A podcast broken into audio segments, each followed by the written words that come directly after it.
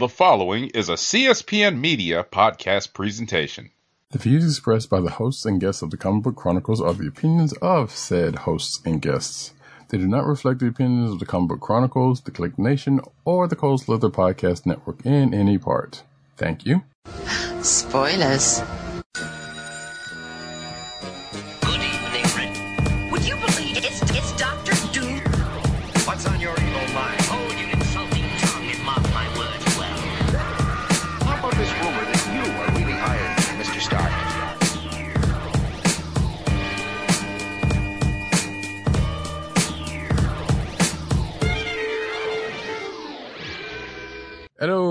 Welcome to another co- exciting episode of the Comic Book Chronicles.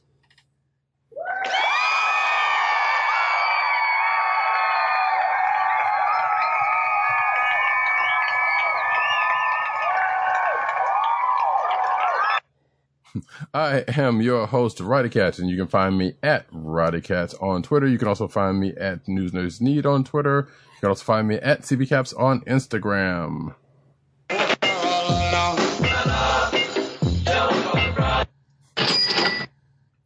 And of course, that sound effect you hear comes from none other than one, uh, our man in Brooklyn. Uh, no sleep till Brooklyn. Brooklyn's in the house. Uh, never taking shorts because Brooklyn's the borough. All of that. One agent underscore 70.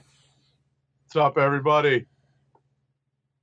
Where Brooklyn at? Where Brooklyn at? Where Brooklyn at? Just I need to uh, bring that, need no, to bring that I sound. gotta to- Say what? no, I got, I gotta, I gotta say that uh, you know every time I hear the applause, this is what's we were just talking about what's missing from watching sport, live sports nowadays because there's no crowd.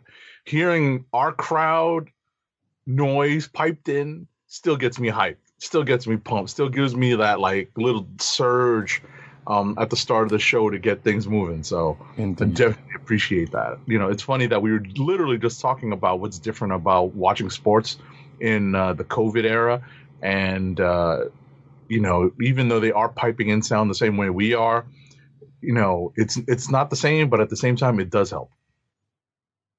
That's true. That's true. So yeah. So basically, uh, I'm not to speak for him, but yeah, we we got these sounds because we like to make ourselves feel better. but no, it's like you know, just little little touches here and there. It's all good. Um, but um, but to keep going on with the with the show intro, um, well, you can find this here podcast on the Cold Slither Podcast Network, CSPN.us. Do it today. Word. You can also find us on your podcast perusal place of choice, whether it be uh, Google Play, Apple iTunes, aka Apple Podcasts, Spotify, or the Cold Slither Podcast Network's SoundCloud page. You can also find us um, recording on both uh, the, Cl- the Click Nation's YouTube channel and now on Twitch, twitch.tv slash comic book chronicles. And if you are watching us right now from over there, hey, how you doing? What's up, Twitch? Indeed, indeed, indeed. In fact, I need to doubly make sure that it's going on over there. It's going over there, and it is. So, excellent. um. So yeah, sorry, I'm kind of juggling some plates here while I'm while I'm doing this intro. But in the meantime, we are going to get into the clicks of not nope nope that's way too early for that. Uh, we're gonna get into the books of the week. Clicks of the week comes later, folks. Um, and we're going to start off with uh, Ten of Swords creation number one. Yeah, this is the uh, this is the big kickoff to the Ten of Swords crossover. We have had essentially two prelude issues to this that set up how we are um, essentially having the uh, X characters on Krakoa transport themselves to Otherworld, and that was essentially the, the the crux of those two prelude stories. But now we have the beginning, the proper beginning of this crossover. Or X Men event. Everything Yeah, okay, there Ronnie? you go. Yeah, yeah, yeah. I'm just doing, like I said, doing some checks, but yeah, No. um, but So when I first when I first read this, I was like, and I was like, let me not say anything before we get to this because. Uh, as, I, as you just said, that there was a couple of setup issues, and there was also things that are go- were going on in like uh, specifically Excalibur, Right. uh, that led up to this. And I mean, other books also, cause, you know, Cable a little bit and X-Men, uh, proper and, you know, the other books, some of the stuff has been weaving through, but definitely part of this story is, is uh, hooked into the parts that, uh, is coming out of Excalibur. And I was like, well, wait a minute. Something feels like it's missing here until I got to a certain point. I was like, nope, no, we're good. That's everything is, no, everything Well, falls in line. I'll Was, ring- I'll ring the spoiler bell so we can talk about what's missing because I wanted to mention a few things that I, you know, uh, that I observed reading this issue. So I'm going to ring the spoiler bell. right. So anyone who still has not yet read Ten of Swords Creation number one, please fast forward a bit in three, two, one. Right. So my first observation, I don't know if this plays into what you were about to say, but I uh, my I, I noted that if you thought Ten of Swords was going to play out like a big AD and D campaign, you were right. You know, this is Hickman and Tini Howard co-writing this issue, and it shows. Right. I actually didn't think about that part about it, but I can see where, yeah, I could actually see where that comes in. Yeah. Yeah, I mean, we, you know, our opening scene is literally, uh, it, it, you know, seems like it's almost pulled from uh, uh, the Lord of the Rings, the Two Towers. You know, this is, you know, we're almost, uh, we're, we're, we're essentially at um, the Battle of Helm's Deep. Yeah. Okay. Now that part, yeah, you're right about that part. And I think I did because I think I did uh, noticed that part because I'm like, okay, yeah, they're really just, just kind of getting in here. You know, I mean, I'm looking at this like, wow, that, that that really bears a striking resemblance to the events of Helm's Deep. So, the Battle of Helm's Deep. So, um, it was, uh, you know, it, it was pretty striking. I wanted to really mention, you know, just in in in in, in sum, that this issue, more so than the prelude issues that we were just referencing, which, as I said, serve to serve to you know tell us how we're going to get from point A, Krakoa, to point B, which is Otherworld and and uh, and and uh, and, the Starlight Citadel and whatnot. Um, that that that that, was the, uh, the the point of the two prelude issues. But now we have in this issue, and I'm I'm reminded of this particular term, and what I'm referring to is lore. And that's you know and and this is what happens when uh, i get together with uh, extended family and friends who uh, are big role players. They still do role playing now and then. And they they were part of a big ad&d um, crew that i that i rolled with here and there back in the day. So they brought up the word lore over the weekend and i was like oh we're actually getting this past weekend that is and i was like oh we're actually getting a big lore dump in this book. It's a gigantic dump of info um, that helps to set up why we should care about apocalypses, apocalypses, long history, which sets up this entire story. Mhm. He's the crux of this story. I mean, his history is the crux of this story. So Right. That is essentially the the you know, the important aspects that you should take from this book, which is this particular issue, which is it sets up it, it sets up the the uh, the conflict, and it really does dump a lot of lore on us so that we have an understanding of why we should care. Right. And especially with that, because like, even prior to this, with, uh, even before the actual setup to Ten of Swords, um, everything that has pretty much been going on with Apocalypse since, I would almost, well, I would pretty much say Hux, yeah, Hoxpox actually, since, since since Hoxpox, like everything, you knew he was kind of going into something, he was plotting something, he was into something, you know, the stuff with Excal- Excalibur kind of, bore all of that out, you know, went since it started. But you knew there was some things that were going on with him and, and that was leading up to something. And this is seemingly the uh, the combination of that, or at least going to be the combination of that. Definitely. um, with especially what ends up happening in this in this story. And it's it's also kind of weird because like there are some people. I mean, some of the some of the people that pretty much get involved in this story. I, I kind of want to just skip ahead to something that uh, that um that is actually appealing to me about this, what is or at least what it's seeming to be. But I'm gonna actually hold off on it because I have it in my notes. But um, you know, everybody's not everybody's involved, but at least a, a couple of people involved. It's like you wouldn't think that they wouldn't want to be around this, and they kind of haven't really been. But some of the people that kind of are in here make some sense. You know, specifically like the archangels. You know, Oh, you know, because his reasoning was like seemingly a little weird, but it actually still makes sense. No, it definitely makes sense. I mean, given that the the dynamic on Krakoa between uh, our quote unquote heroes and the ex villains who are being accepted as citizens of Krakoa, essentially they're they're they're, they're kind of probationary citizens, obviously, because they're they're much more uh like Sabretooth be you know uh they're much more likely to be like uh put into uh uh in, in- into the uh, into the Sharktacon pit. Shout out to the Sharktacon pit. Indeed. uh and and and uh, uh the Cold Slither the original Cold Slither podcast. Um but uh you know that's essentially what happens to the bad guys. So all of the all of the x-men baddies you know and this obviously plays into several ongoing stories right now that uh you know that are kind of on pause because of uh ten of swords. But you know the villains are always kind of you know their, their nature sometimes doesn't change despite the fact that they're on krakoa.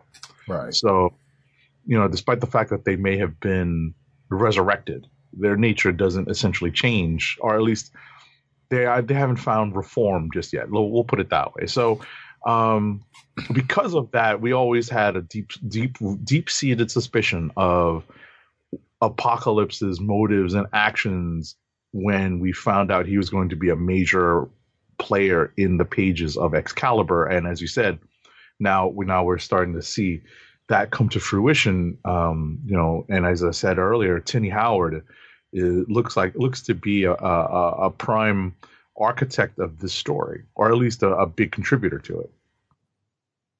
Right, because yeah, because Hickman looks like he's doing the overall, you know, plot and planning of, the whole thing, and you know, the the people he has writing with him.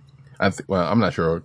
Like we don't, we never. It's hard to say sometimes, especially when when in co-written co-written books, who's doing exactly what writing. You know, unless their unless their style just kind of just you know is glaring.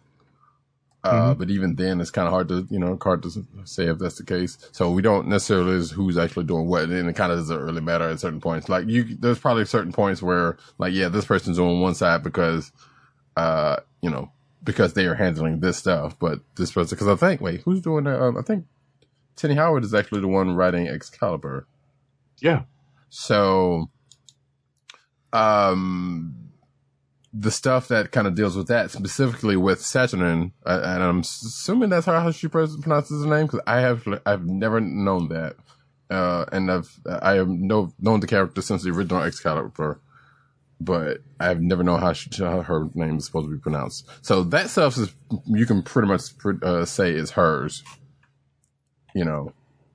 Or you can assume anyway. I'm I don't know. Maybe you know Hickman took a swipe at it.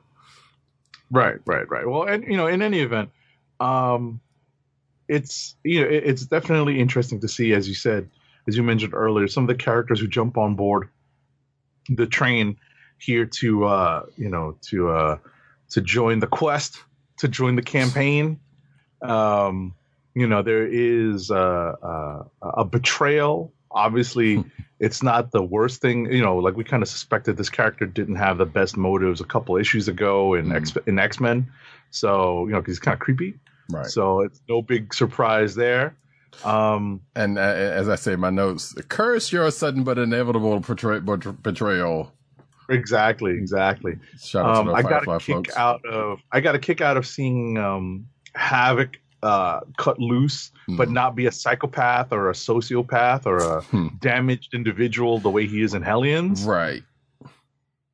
Um, you know, kind of sucks that uh, that that Banshee gets, you know, get doesn't quite get got, but but you know something happens to him. I'm still waiting for a, a Marvel Legends Banshee so that I can put together a um, all new X Men uh, Marvel Legends lineup. You know, Right. for from Hasbro. I don't I don't want to have to dig for the Toy Biz Banshee. So Right. So yeah, so let's actually get into the meat of it uh, on that. And yeah, as I said, everybody knows, like, yeah, it's always Banshee, which is it's kind of because you knew as soon as we saw him going off in, I believe it was either X Men or Excalibur, whichever one of the books that was. When you saw him, Summoner, and um Eunice. Eunice, thank you, uh, go off through the gate, you like you knew something was going to going to go on, and this is where that kind of bears out. So. Um, I was about to say without spoiling the whole thing. That's what I was trying to do. I was kind of dancing around the fact that they're uh, that they're on a quest. I mean, we could go into what the quest ends up being. Well, I mean, it, it, you, you're gonna end up having to spoil just a little bit of it because of because of what happened. Like, we don't necessarily have to go into what happened to like everybody, but let's just say it this way: the the the rock slide stuff stuff kind of comes to bear, like uh, we like we talked about, because like we knew something was gonna happen with that, and something very, very much did, and um, because like I said, they they took the time to kind of um to, to kind of make a point of that. So Right. uh, whether it goes, that's the end of it, which I don't know, may may not be the may be the case given some articles that are out right now, but um, regardless. So yeah, so there's a um, so yeah, like I said, um, Summoner, uh, Eunice, and Banshee end up going through the Eternal Gate, which is which has been going set up in um in Excalibur. Uh, they a couple of them end up coming back. One of them gets captured, and this whole story starts about, hey, this is what's going on, and uh, the Quiet Council comes in, you know, and and Apocalypse kind of lets them know what's going on, and they have a powwow, and Krakoa gets involved because Krakoa's like no with with a certain thing, or with with the because they want to close the go- gates that that gate, but Krakoa's like nah. uh, and then they get into uh, then you know in other places they get into a little investigation mode because you know like like uh Age of Seventy said Banshee you know has been taken out but not completely out or taken down but not completely out so there's a little background and investigation by the the Summers kids uh, on that which digs up uh, a uh, as the story goes on and some things going on in Overworld. Um, uh, you know, some things kind of come out on that point, but by the time that stuff comes out, the, the stuff that happens in Overworld end up going, end up getting heated up. But now this is where I can kind of go into without uh, spoiling too much and say that the the issue from here turns starts to turn into contest of champions mutant edition and i'm and i'm gonna love it if that ends up being what it is because a thing gets set up between um uh, a competition of sorts kind of gets set up or more like a deal. I don't know. It's, it's, it feels like a competition, but someone would say it's a, a duel that happens in, it's going to happen in three days. And due to partially the, the machinations of Saturnyne, um, and, you know, outside of that betrayal that, uh, we ended up seeing from some folks that are, that we end up find out that are really close to, uh, Apocalypse outside of Summoner um, then is a thing gets set up and that whole, the whole swords part of the Ten of Swords kind of comes into play with that. Uh, but yeah, it, it seems to be ending up looking like another contest of champions. And I'm kind of curious as to uh, if that's going to be the case or not. So I don't know if you saw that part about it. Well, I'm uh, uh, uh, I would say that you're skipping over the the the campaign part of the AD&D, the the AD&D campaign side because essentially we're going on a quest to find all these swords that are the the the the, the source of the title, you Oh, know, sure. ten swords. We're looking for ten swords, some that they seem to have in their possession, some that they're going to have to look for.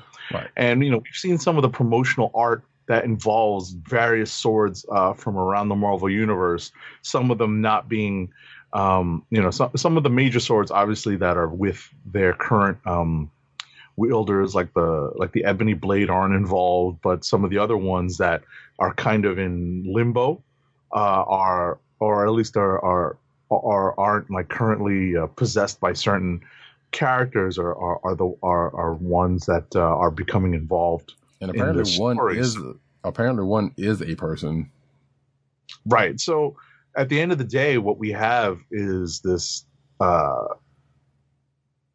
quest that they've put in because they have three days to essentially come up with these swords so that they can uh, go into battle against um, the forces of uh, Apocalypse's children. I don't know if they're technically the forces of Arakko. Um, they might be, but at the end, but but ultimately, what we have here is this is the uh, this is the quest part. They have to go look for these swords. Sure. So um, once they go get these swords, that's when they can uh, engage in battle uh, to try to protect Krakoa from these people who um, can apparently go right through this gate between Otherworld and um, and, and Krakoa. That it's the gate that Krakoa refuses to take down. You know that would be the easy way of uh, solving this particular um, uh, problem. But as Roddy Cat mentioned, uh, Krakoa seems to have a certain way about this, uh, or, or is at least thinking a certain way about the about uh, this gate and wants to keep it. So, Right. uh, Which makes sense for Krakoa because if so, one thing to point up is that um um and this is the point that probably that, that will definitely play into it. So Krakoa was uh, was once one land. Part of that land is also has come back and been joined, and that's where the uh, gate is. The other part of that, which uh, Apocalypse Kids have been fighting in and fighting over, especially uh, if you see so if you watch if you look at the um the episode uh, look at the the the, um, the map that is in the issue basically Krakoa is on one side the gate and then overworld and then on the other side of it is the other part of um Arakko um that that used to be a part of Krakoa so basically they set it up as like one's on one side one's on the other and then the middle ground is overworld and that's where a lot of this uh, starts off takes place, possibly the the battleground. Uh, coming right. into this, So, right. So they do provide as as uh, Hickman X books are tend to do, or you know, tend to do. They have uh, uh, maps and data data pages. So we do have a map of other world and how it layers above, um, and and the kingdoms involved. So uh, there's there's kingdoms here that we're definitely not familiar with. We definitely know of a couple of the locations, unless you know people people who are fans of Excalibur might be uh, more familiar with this, or some of this stuff may have been created for this story. I think so um, I don't recall uh, half of those, but at the same time, that could be something I I, I don't remember. So So in any event, I know that Roddy Cat was holding off on mentioning something that I guess he's a fan of at, that happens at the end of this book. Um, at the end, there is a setup for the next X title to spin out of the story, and it was actually announced this week before. Um, you know, it was set up before this. It was set up actually at the end of Empyre yes, and uh, the official announcement of the of the uh, of this uh, new ongoing, or at least this new story, or this new book, um, came out this week just before Ten of Swords dropped in stores on Wednesday. So you can take that away. Yeah, so totally. So, um, so going back to Empyre at the end of it, we saw the stuff, we talked about this before, so we don't necessarily have to go too far in it, but the stuff that happened at the end of, uh, Empyre with Abigail Brand and her quitting her position where it was and then coming back later on in the stories saying, you know, with, um, sometime in the future saying that, Hey, I got this other thing going on. That stuff part is still out and out and about, but as we see from uh, Ten of Swords creation, um, a I don't know if if this was a, actually a shield out uh, a shield kind of off uh, offset thing, but but you know it's basically an um we see the rebirth of the peak, which was the platform.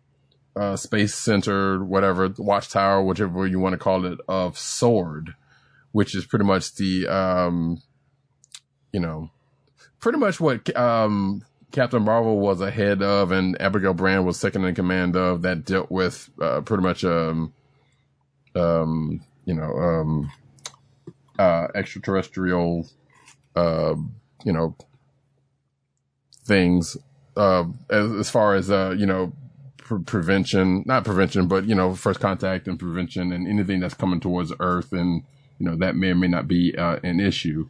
So apparently the peak is back into play because for somehow Cyclops, and maybe there's a story here I'm missing. Cyclops, well, Saturnyne pretty much planted in uh, Rachel and Cable's head about this one thing that comes up. They took it to Scott. Scott knew exactly what this thing was, and it ends up coming to play that the, the sword that Cable has coincidentally can repower uh, the peak, and they went and did that. And I'm sitting here like, how does Scott even know this information? Because I'm like, uh, unless this come out someplace that I don't even know, you know, like what even happened to the peak in the first place, where it was, uh, it went dormant or went uh, non-used, whatever the case may be. But Right. I don't know if uh, I know when when the peak decided to go quiet. Um, it must have been before Empyre because right, or whatever happened was because I assume it had been destroyed because of what happened prior to Empyre. Because remember when uh, whatever event that was, and and the Earth had a barrier around it, and and Right. um and like things was trying to you know people were trying to get into but they couldn't because they were out in space and people couldn't get out of it because of the um thing but i i'd assume it had gotten destroyed around that time i'm sure there's somebody out here who knows all of that and will excuse me will enlighten us on it but i'd assume it had been destroyed during that whole thing right, if we had had the opportunity to sit down and really do research, we could have figured this out. You Oh, know, sure. yeah like i'm the sure Googles, but you know what what I was going to just add very quickly is um you know we, what we have now is the you know the, this primer for uh, uh, a new title that literally was announced this week so I could see oh look look it's hap- it's literally happening before our eyes Right. Which I, I gotta admit, going into the end of this uh, issue before we, before we go on to something else. oh now I remember I'm sorry uh the where where where Cyclops would um would have recognized this this, Mhm. this would have come from uh, uh astonishing X-Men the the Whedon run Oh, okay. Wow, that far back. Okay. You know what I mean that's where they introduced the, the that's where they introduced Sword Well, no, no, I, I get that part, but I meant like when it went quiet. oh no but I'm talking about how he would recognize Sure. Okay. that's when you when you mentioned that I was like oh I th- I, I remember reading this like oh that's how he recognizes it Gotcha, He- he okay. probably he probably ran into it during that Whedon Cassidy um astonishing X-Men run from way way back Sure. Which that's a at this point is a deep cut, but um, yeah. Okay. Well, again, now that we're talking about sword, yeah, it has to be a sword deep cut. Right, but like, get, but get back to my to my point uh, on that. I was like, I, I guess I don't know why I didn't expect that to be to come out of because I was- wasn't thinking anything about that sword in this thing because it was like the whole the whole thing is called Ten of Swords. So the last thing I I don't know why I wasn't wasn't thinking of I don't know if you even thought about it yourself, but the last thing I was thinking of was one the peak and sword coming back into play because of this, but you know, if you once you say it, it kind of makes total sense. Right. So I was like, okay, yeah, of course, sword, but But regardless, so that thing eh, going into the into this was like, okay, and then it kind of put back into place the stuff that was from you know starts to put back into place the one the announcement and two the stuff that kind of came out of uh the end of Empyre for me. So I was like, okay, let's go, let's see what what's going on with this um with um with with this little event that's going on right now that seemed to hit the ground running. So that's um that's that's one thing we can definitely say about this issue. I don't know if you got any last thoughts on this one, but I would definitely say check this out if you've been um into the X books, um, you know, coming from the Dawn of X stuff, Hoxpox, all that kind of good mess. Right. This is their first big crossover. So I'm willing to I'm willing to see if this pays off. Yeah, I mean, and if history is in, uh, any indication, and you know Hickman's um, dealings with it, and anybody else who's you know having any uh, anything to do with it, I suspect it should come out right. Hopefully, hopefully Right, hopefully. about that. I would just give a shout out to Pepe Larraza, Marte Gracia, who can continue to provide, you know, the the the pencil, you know, the the, the pencil art and the and the color art respectively that uh, that makes Hickman's mumbo jumbo sing. Shout out to Tim Dog ninety eight. Um, shout out to Tim for uh, giving us that particular term that does come back because it is useful Hmm. um, every now and again.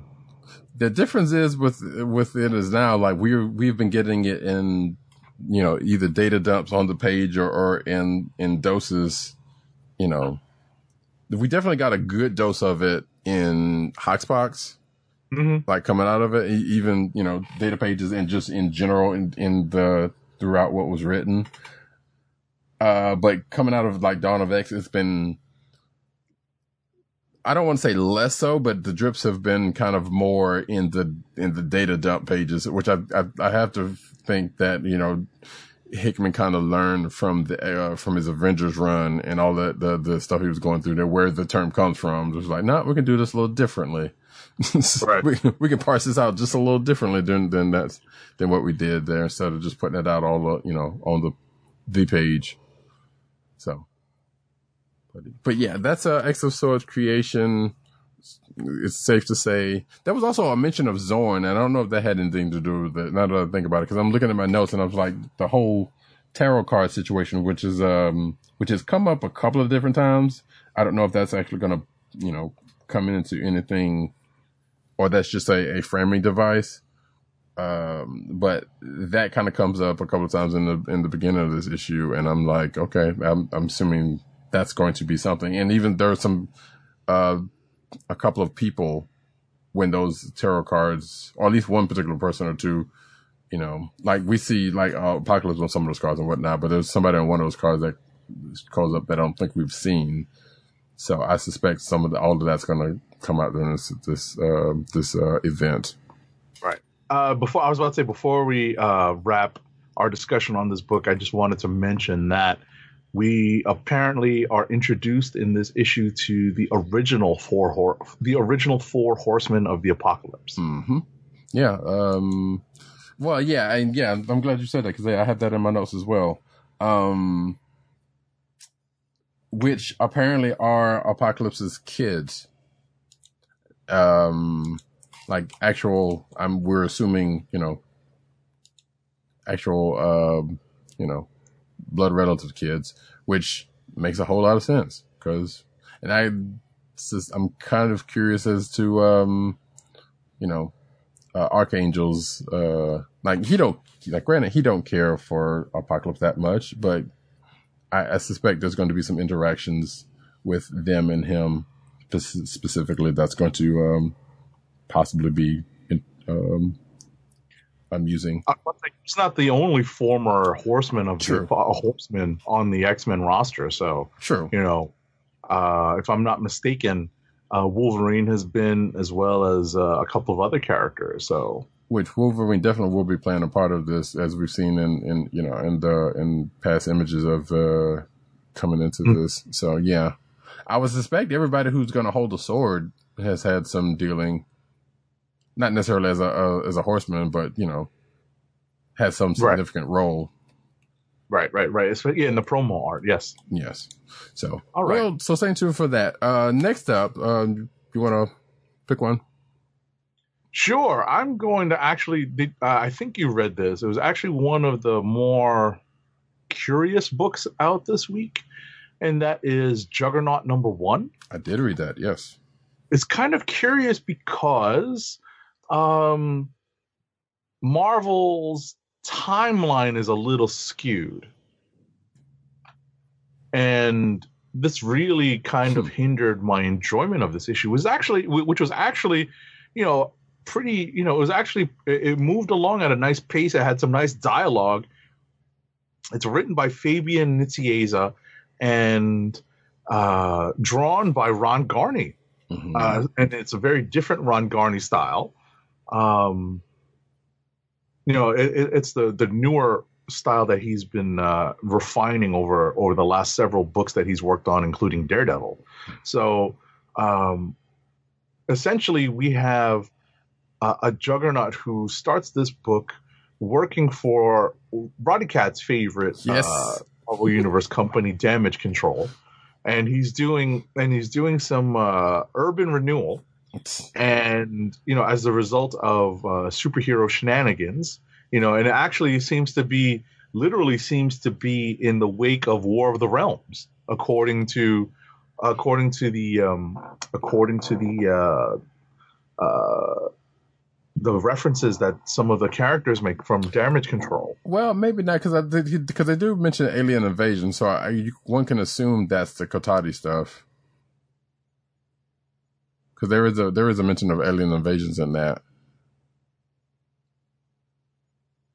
So it may because I thought about that as well. Like, yeah, I'm not entirely sure of the time frame, but I would assume Oh that no, it was no, kind but they mentioned that no residual traces of energy from the nine realms. That's right. the first And uh, yeah, I recognize that. Yes. that's the first page. So that's my my guess is that it's in the wake of, and obviously this is one of those books that got the push because of COVID. Let's keep that in mind too, Right. right? So this should have been out probably springtime, maybe summertime. Not definitely not in the, at the beginning of fall.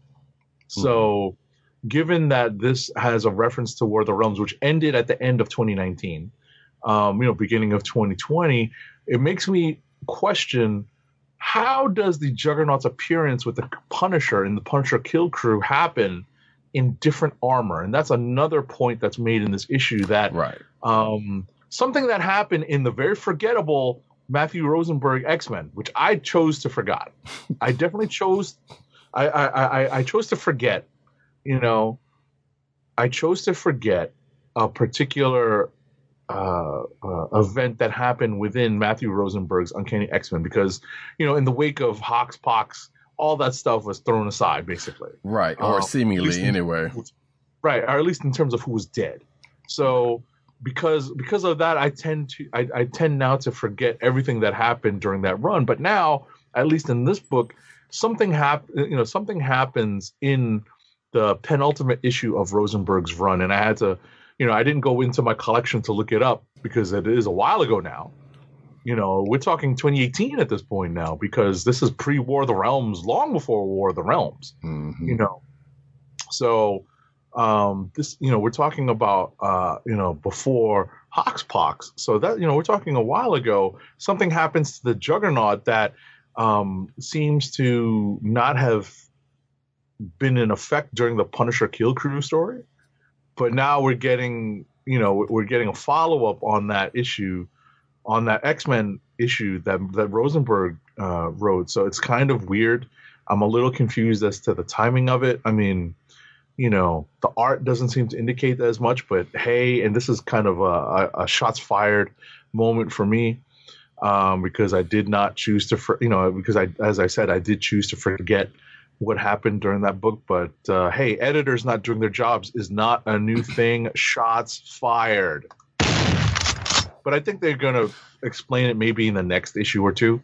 So um, you know there is a little bit of benefit of the doubt but at the same time i'm confused so you know that's not a good thing Yeah. I mean, I the rest that was like my main takeaway from this like wait a second Yeah, I mean, I'm not as hung up on on that part as, as you are, but that but those thoughts did kind of come to mind. But also, given the number of books, especially a couple, well, at least one or two, one this week, um, whose time frame is kind of questionable, even though you know it's supposed to be set up in the in the past. I'm not, I don't know. And and this is the thing that Marvel's been doing for the you know for a while, past couple of years. Like there's been some miniseries or whatnot that have been set up in a questionable time period that's either is supposed to happen or is happening at a certain particular time that's you know whose whose timeline is kind of questionable and, and specifically what you know what ends up coming out of it if anything that may be taken forward? Because I know there's one I'm looking at you Tarot that doesn't seem to have come up on anything, and I don't know if he even if it was just like, well, here's a here's just a story that's supposedly set in here that, you know, a thing happens, but you know, but we don't know if there's anything coming coming uh, coming out of that because something like that coming out right, like right, or even Antithesis, uh, Fantastic Four to Antithesis from this week. You know, like I said, the timeline is kind of sort of questionable, especially with what happens in that book. That, well, it doesn't necessarily play out. It doesn't really have anything. something- yeah, I was about to say that's kind of like a weird example because that's supposed to be like kind of a ret- retcon type story. Right, and it's not finished because we're only two issues in. We'll talk about that in a, a minute, bit. But there's a character in there that is now supposedly, a, you know, well, again, I'm sure that will be that will be explained away at the end of it because, um, like I said, the, there's a character at the end that shows up that is technically no longer around thanks to recent Thor issues. Mm-hmm. Uh, but again, we'll get to that in actually another book in this week. So yeah, um, so Juggernaut, the, I'm, I'm the, getting to the, the crux of it. Yeah, so Juggernaut is working with, uh, dam, uh, damage control, doing some demolition, uh, come across some houses that people are, are, are squatting in, some teens are squatting in specifically. And, uh, Juggernaut kind of goes and, well, gets met with a force that he's, you know, that he he thinks he he knows before because it's his dealings with mutants and the you know the various powers that he's had to go up against in the past. But we end up coming to find out that, um, or at least at least it is being said that he meets up with this teen who is a part of the crew who tries to stop him, thinking he's trying to uh, encroach on their uh, land, trying to trying to kick him out of their land. Uh, and this particular teen's powers, who this teen keeps saying that she's not a mutant. So that part, um, at some point is probably going to be explained. Uh, and this, this, this, this teen's name is kind of not good, but, um, regardless, it seems to be, could be a potentially, um, interesting character. They So- do make a joke about it. yeah, they do exactly. I was, yeah, I was, um, yeah, about how, how this character's name is, uh, sounds like a battery. Mhm. Um, and even before that, I was like, yeah, no, that's just not a great name. But regardless, they, he, he ends up meeting this teen and, and, uh, you know, interacting with them and something happens that, uh, to, to this teen and they end up, uh, talking because of what happens and essentially leads, uh, Juggernaut into, um, you know, basically wanting to help the team, which is you would think is you know something kind of unheard of for Cain Marko because he's like he's not trying to help anybody but himself, but you know, but he goes to you know feel like he wants to you know help, and this team just doesn't seem like wants to need help, but also uh the team wants something, seemingly wants something from Juggernaut, you know, in the form of because their first in- interaction ended up being going viral apparently and now she kind of pops it in his head was like hey yeah here's some stuff that if you want to help somebody you want to help with this other thing which has happens to do with uh uh a fight that uh juggernaut's possibly going to get into next issue uh which rounds out this book but yeah um, this is a five issue miniseries uh and, and like Agent Seven said, it was supposed to come out well before now, so we don't know what else is this is going to be playing into. What is setting it up, setting up for Juggernaut, or and or this new character who may or may not be a mutant, Right. Um, at this point, Right. It's vague at this point, but this character comes out and says no. right? So So I'm thinking, if that's not the case, then is this person an inhuman? Did this person? And I think they, well, this this character did mention that there was um actually kind of almost like a Spider-Man origin. It was like no, it was a it was a um some kind of accident and you know an origin suit or something like that is what they said. So to make it sound like it was more of a um Spider-Man type situation and not you know not them being a mutant we'll see how that plays out in the in the in the coming issues, though. But it was a good read. Outside of that, you know, the time frame aside and stuff, like I gotta look past that, and it seemed like it could be something. I don't know where it's going, or if it's even gonna what is it's going to do for Juggernaut, if anything. But seems cool so far. all right. And that being the case, um, you want to do maybe one or two more, and then That's fine. hit the rapids. I was about to say uh, we could do we could we could stay on stay on uh, the muscle bound train because that's what seemed to be the uh, the theme of the books that came out this week, at least from Marvel. I think Uh, we are we're on the same page with that. If you're going where I think you are. I was about to say, uh, you know, the, the the choices between two books, and I wanted to talk about one in particular because we spoke about this just before starting the show, Okay. and I'm referring to Maestro number two or Maestro number 2 Mhm. This is actually one of my potential clicks of the week um, because for anyone who is familiar with the Future Imperfect story um, that Peter David and George Perez did way, way back in the 90s. Um, and for anyone familiar with that, there are several familiar beats that this story goes down, and this is supposed to be a prequel to that story. Hmm. But we get a big curveball thrown at our expectations. So anyone familiar with the Future Imperfect story will recognize the setup, but the surprise reveal will definitely still surprise.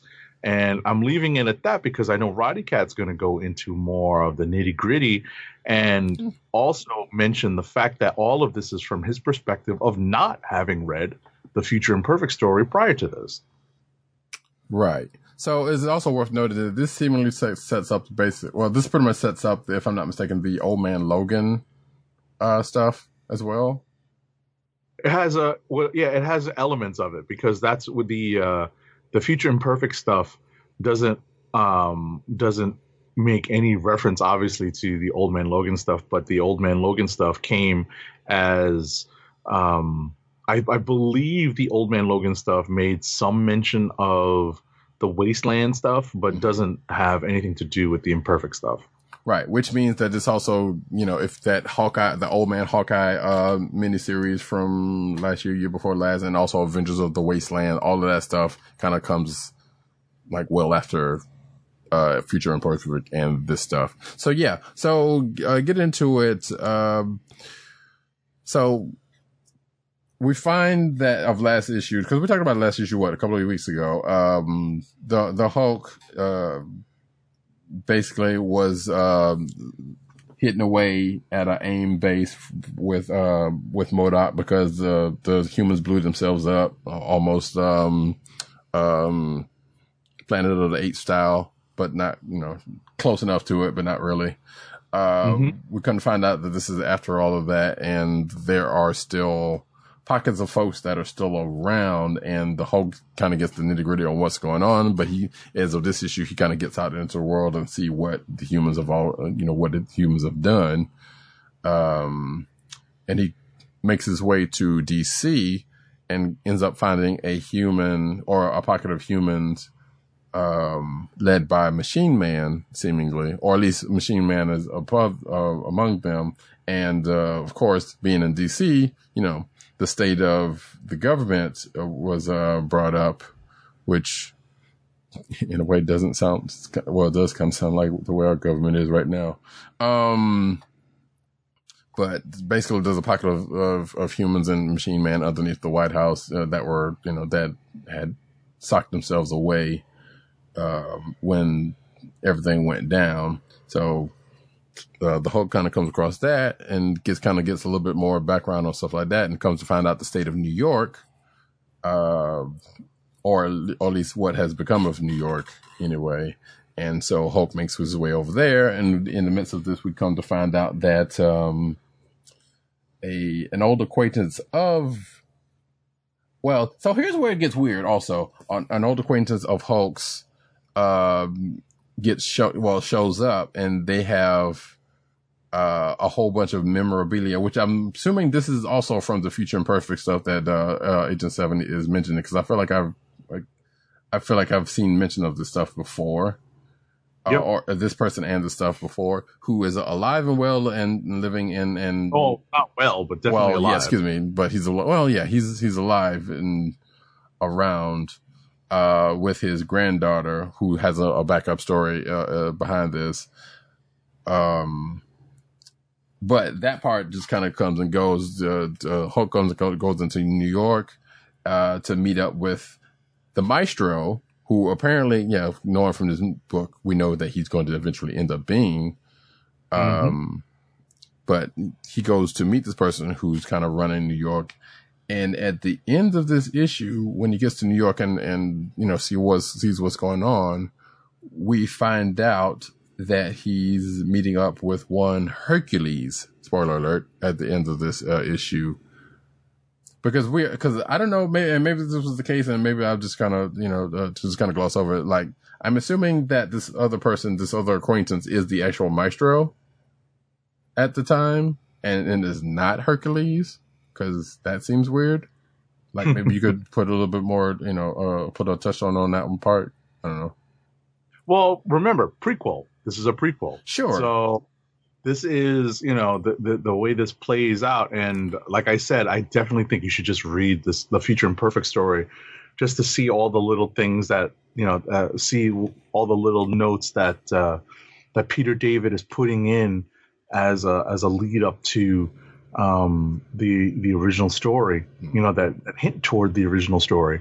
Um, you know, yeah, the, the the reveal that I'm referring to is in fact what you're talking about at the end, and it took me by surprise. But it does make sense that uh, uh, that this character would have lasted into the post-apocalyptic, post-nuclear war, Right. uh, you know, reality of uh, uh, of you know in, in the Marvel universe.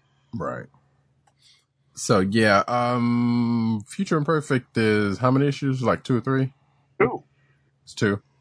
It's two. They're Okay. they're they're oversized issues, but it's two issues. Gotcha. you know, we're not talking about the um, you know there have been a couple of future imperfect uh, uh, uh, related books there was a secret wars future imperfect book that's not necessary for this this is literally. But I feel like I've read that. right this is literally a prequel to the original 92 93 that's going back a long ways that peter david and um, and george perez did but uh, i would note that um, future imperfect was essentially uh, george perez's comeback um, after years of kind of being um, uh, an admittedly unreliable artist and and once he did imperfect everyone, uh, uh, comics um, management, you know, people at DC and, and, and Marvel and, and, uh, um, oh, what was that company called? What was that company called that Mark Alessi did? Mal, no, not Malibu. Um, CrossGen. The Oh, people at CrossGen gave uh, Perez a bunch of money because he was able to show in Future Imperfect that he still had what it took to uh, to do uh, comic book work and keep to a somewhat regular schedule. So right. So was this before Teen Titan? No, no, no. This is 92, 93. Okay, so it's after. Okay. This is after. This is after um, Infinity Gauntlet, which is where like Perez really kind of uh, uh, uh, really messed up his reputation by not being able to finish that um, that series. If you recall, he started that series and then Ron Lim finished it with Perez doing some of the covers and doing some of the inks to Mhm. help out. So, Gotcha. Gotcha. but that's that's a story for another day. Um, but yeah, Ma- Maestro number two definitely is a potential click of the week for me because of my uh the expectations that were like flipped on their head uh, uh, you know my expectations had you know were, were flipped upside down basically. So um i definitely give peter david some credit. And uh the artist on this is definitely doing uh, uh, a, a stellar job of not mimicking but definitely evoking um, some of the atmosphere in all of the previous Maestro books that we've seen. Um, what's his name? yeah, that was some, there was some good art in this. Uh, Germán Peralta, hmm right? As well, uh, Dale Keown um, does a, a, a backup story, which which ties into some of the questions that people had uh, when it came to reading the original uh, Future Imperfect. Oh, okay. So, So that part that was, was- also. So that part was also in somewhat in there. No, but it just answers a question.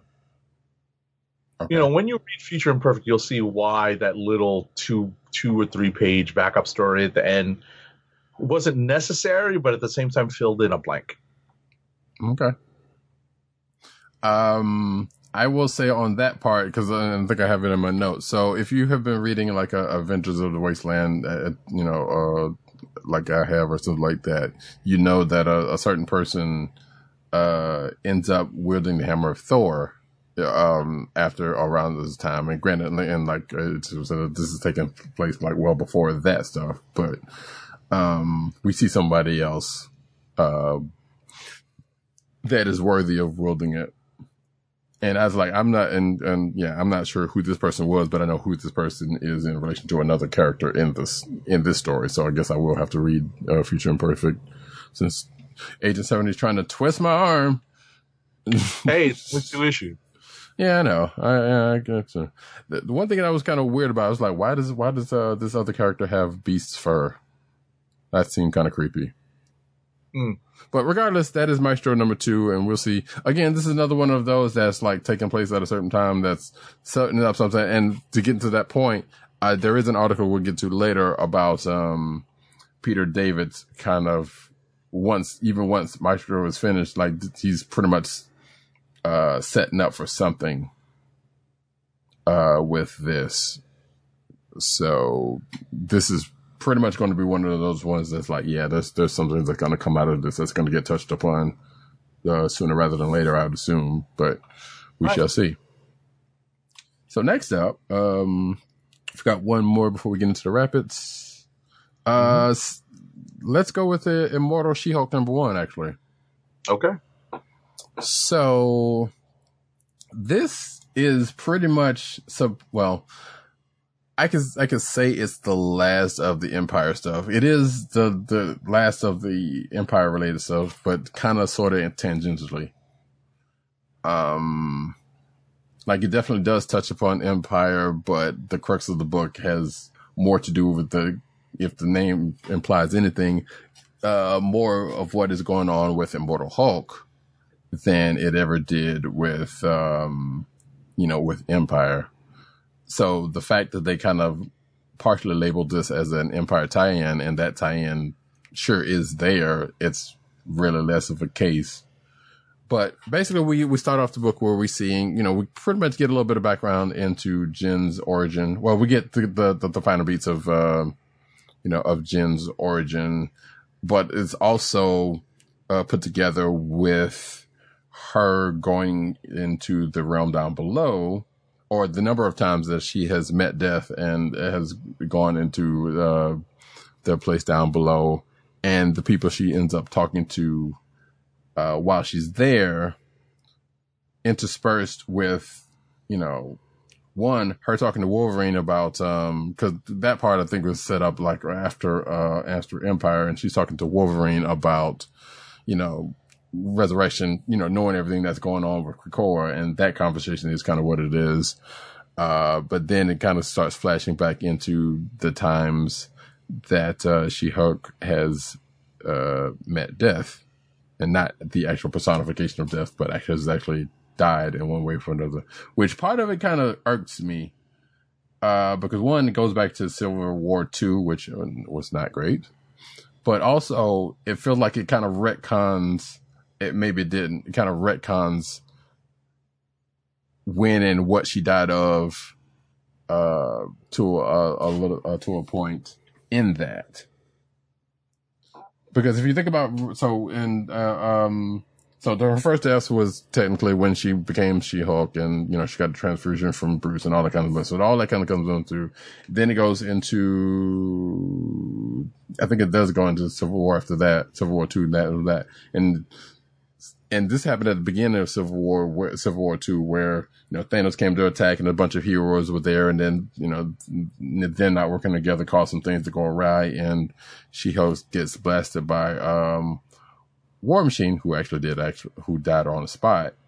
Uh, but then later on in Civil War Two, she ends up dying on in the hospital bed because which was still back then kind of crazy. Like Tony Stark and Carol Danvers was arguing, uh, you know, while they were visiting her, and then she ends up dying after saying some words, and that's got put in, put in there. But there's a new wrinkle to that part, which I won't go into. That comes out into this, but in in like I said, in between all of this, she ends up going to the place down below and talking to people like Bruce's dad, like um I can't remember she- who she talked to the first time, if she talked to anybody the first time. Um, and her various remembrances of being down there. And then, of course, the last time being Empyre and it goes, kind of goes into the final beats of that. And then she goes back into the, the, the, the place down below and meets another character who we're at this point in the Immortal Hulk story. We've, you know, seeing bigger things coming from this character. And again, I won't spoil that part, but this character and her have an interaction and the, the characters basically said, yeah, you, you know, you don't want to come back here again. And that's what ends this issue, um, and has Jen pretty much shook at the end Right. of it. I mean, ultimately, we, what we thought would happen actually happens in this issue, hmm especially because of the title. This character, She Hulk, really has not played much of a role in the Immortal Hulk series. Only at the very beginning hmm did uh, She Hulk and uh, the Avengers show up and play any sort of significant role in the Immortal Hulk story. But now this is Al Ewing bringing Jen Walters full, fully into the Immortal Hulk realm, given the events of, um, you know, and basically tying into um, the events of She Hulk's uh, character arc over what the last several years, Civil War II and now Empyre, hmm and that um, uh, major changes to uh, She-Hulk are, are now coming out of those two events. One, we got the Gray She-Hulk uh, that came out of um, that came out of Civil War II. Uh, You know, that's what's touched on here Um, yeah. and we and now we get the the fully realized immortal She-Hulk that comes out of uh, that comes out of Empyre. So this is you know to me this is sort of uh, uh, Al Ewing bringing all of the Hulk characters back into the fold now, hmm least involving them in this um, the, this immortal storyline, so that uh, no one is left out. That's at least my my take on this. Sure, I yeah. think see what happens to uh, Thunderbolt Ross sooner rather than later before the series before the Immortal series is up. Right, 'cause we talked about that, like, yeah, the whole Red Hulk. We talked about that with Immortal Hulk, like last week or whatever the case was, like whether we were going to actually see Red Hulk in any way, shape, or form, which I can't imagine we'd not. Um, Right.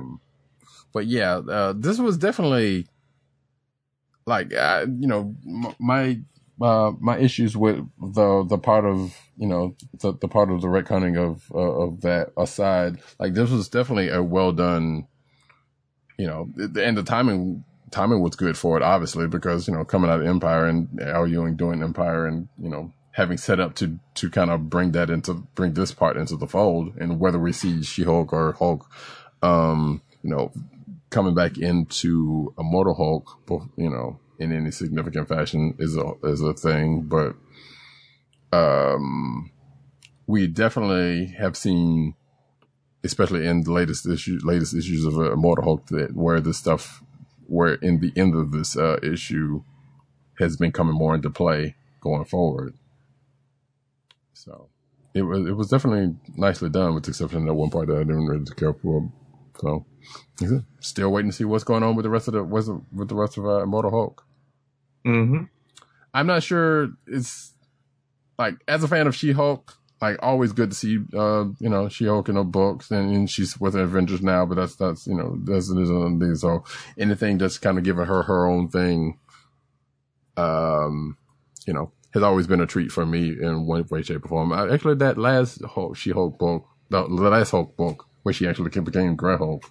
I never did finish reading that one, but it seemed to go a place um, that I never did, uh, never did finish up. So, anyway, uh, unless you got something else uh, on that one, we can push on to rapid. We'll go to rapid fire. I'll spin it up. All right.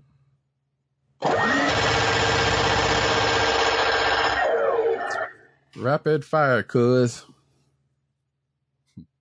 Uh, you want to go? All right. Um, don't think you have this book on your list. Daredevil number twenty-two. Nope. Daredevil gets arraigned. If you're not familiar with where we are, I think you should go back and read this uh, Zdarsky run. It's actually pretty good. Obviously, we're 22 issues in, but it is worth it. Although we are in familiar territory for anyone who read Bendis's uh, Daredevil stuff and the beginning of Brubaker's run, and uh, you know we're going. Uh, you know, as Roddy Cat mentioned earlier, those are kind of deep cuts now. Not as deep apparently as uh, as going back to the Miller era now, but you know we're reflecting. You know, it, it definitely um, it's definitely a sign of our age that we can go back and refer to these books and make them seem like they were very recent when they are in fact not very recent. Um, so again, back to this issue, Daredevil gets arraigned and Foggy is putting his defense together.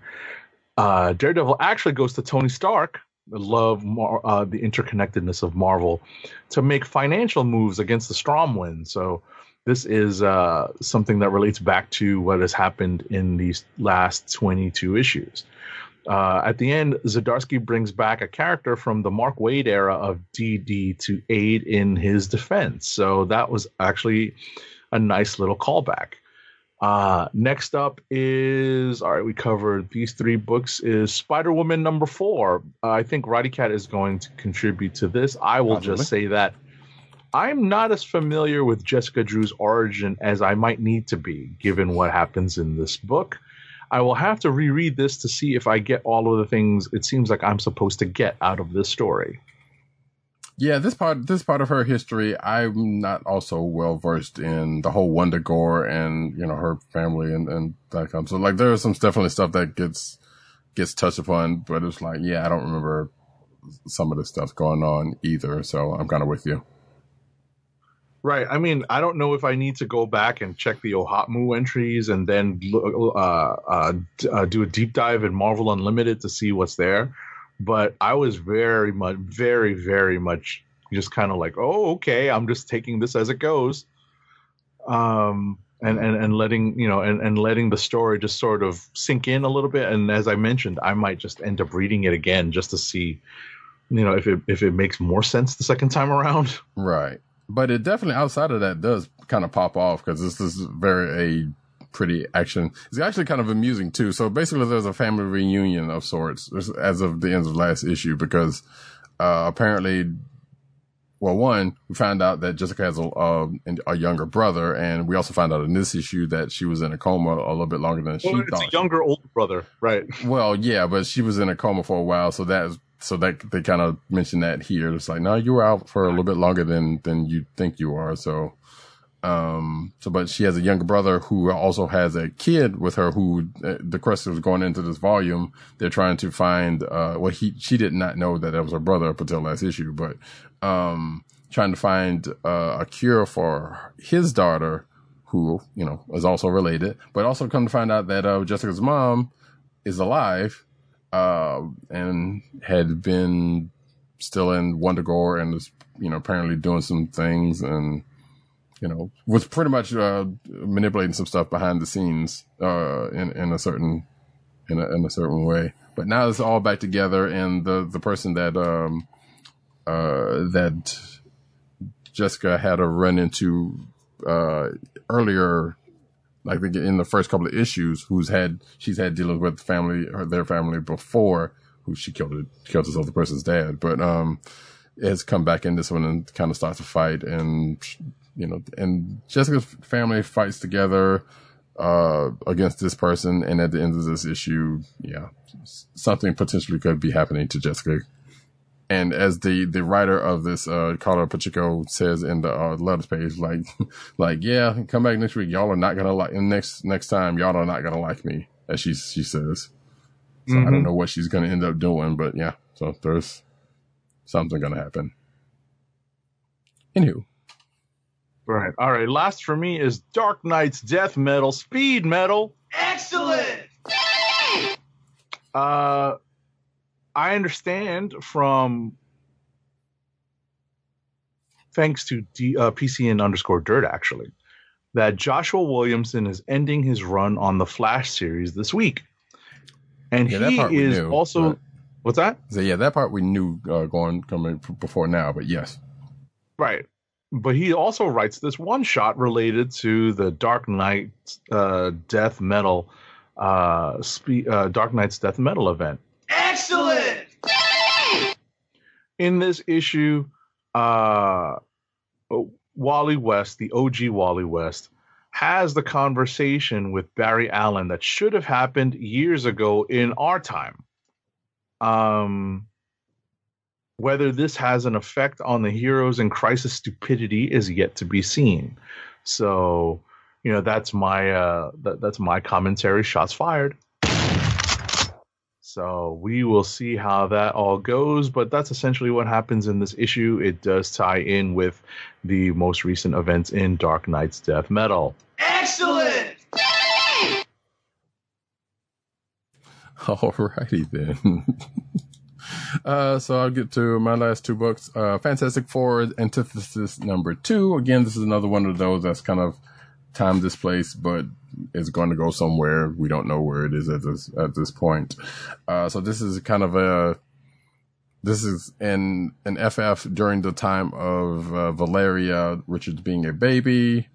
Uh, so that sets kind of sets it up. This is you know um, that there was an altercation. Well, there is in this particular issue an altercation in the negative zone, which they just got through dealing with um, uh, Annihilus last issue of this, but that kind of comes back into play because they went into the negative zone looking for uh, one Galen, aka Galactus, who'd been taken down and thrown in there by this new villain, uh, who is apparently a, a negative zone, a denizen of the negative zone, if I'm reading it right, who basically controls zombies and is spreading uh, negative zone zomb- zombieism.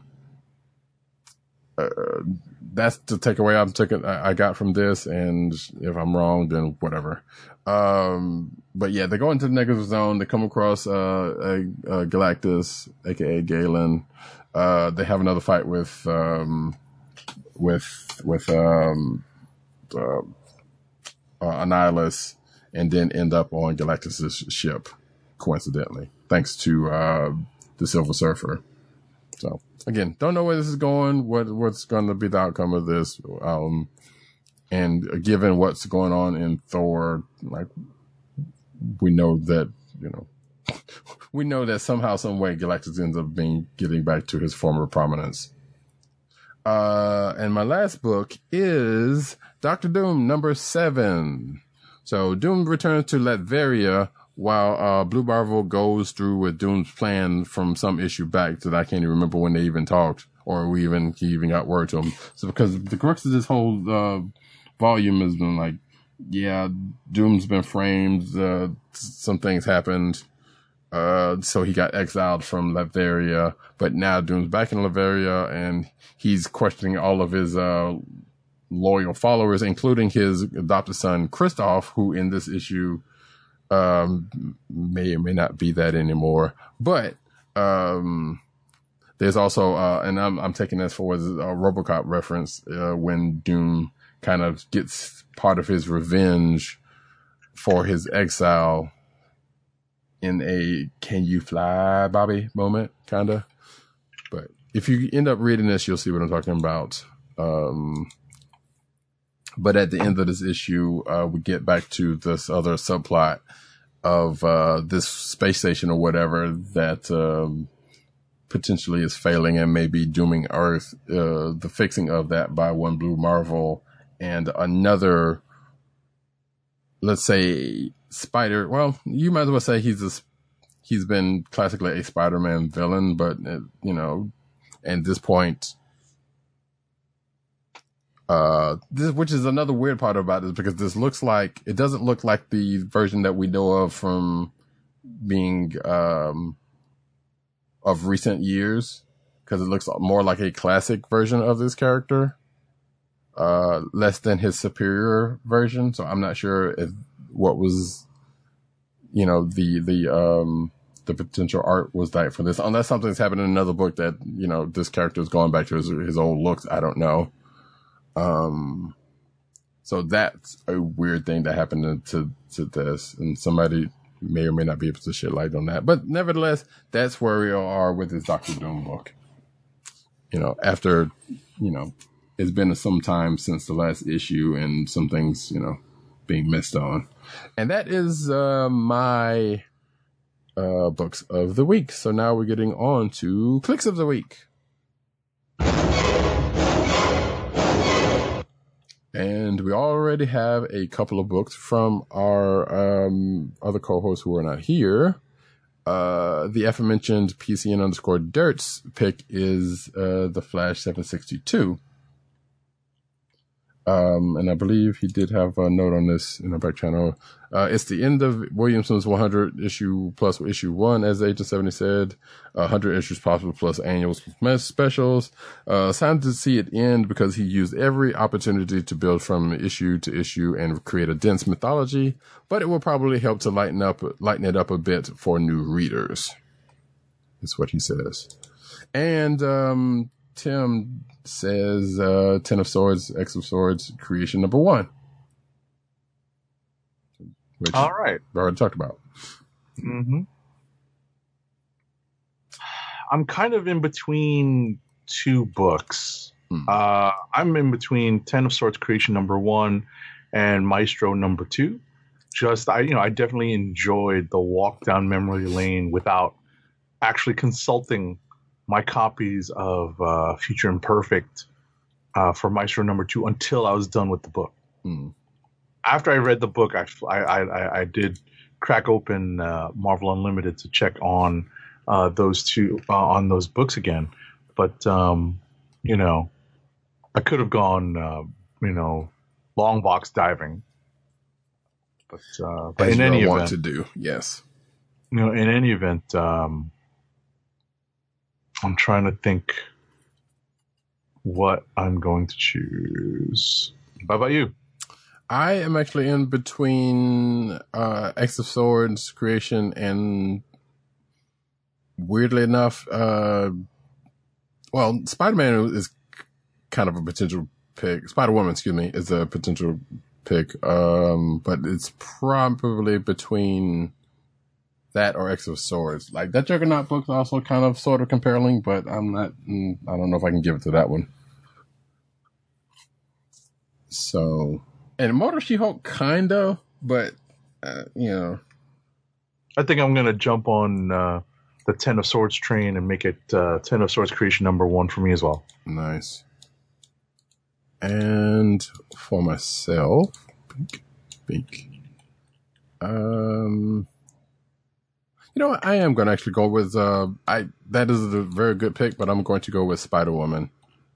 Um, because that uh that is just kind of bananas in a way that I kind of It's a little- appreciate. It's a little too. I was about to say it's a little too much in that direction for for me. I do appreciate that it was kind of lighthearted, Mm. and there's lots of fun interactions between uh, Jessica Drew and her newfound or newly rediscovered mother. Let's put it that way. Right. So, and going down her, her, like I said, I think it was just because I was just so kind of off put at how little I knew of her origin Sure. that it made it harder for me to enter into um, the story and kind of suspend the disbelief for a little while. So, um, which is like the opposite of my experience with uh, Maestro number Yeah. two because I knew it. I was just like, oh, I so this is how it all fits together. So uh, that that you know that that kind of uh, you know we had like the the uh, the converse uh, experiences with those two books, or at least you know maybe you didn't let that uh, hinder your experience on Spider Woman. So Yeah. Nah. all right, cool. So uh, we'll go to our first ad read of the night before we get to the news. Mhm. Uh, let's start with Funko. Fun at first sight. It's your home for exclusive collectibles such as their world famous pop vinyl bobbleheads, apparel including t shirts, hats, and socks, and brand merchandise such as custom DIY pop figures, art books, and skateboards. And now the listeners of the Comic Book Chronicles can enjoy 10% off your entire purchase when shopping at Funko. So place your first order with 10% off. And to help keep our show free for you, go to our network website at cspn.us. That's cspn.us then click on the Keep Our Podcasts free link at the top of the page. From there, scroll down to the Funko link and place your order. When you get to the checkout, put in the offer code SHOP10 for your 10% off discount. Funko through CSPN.us. Do it today. And we head into the news.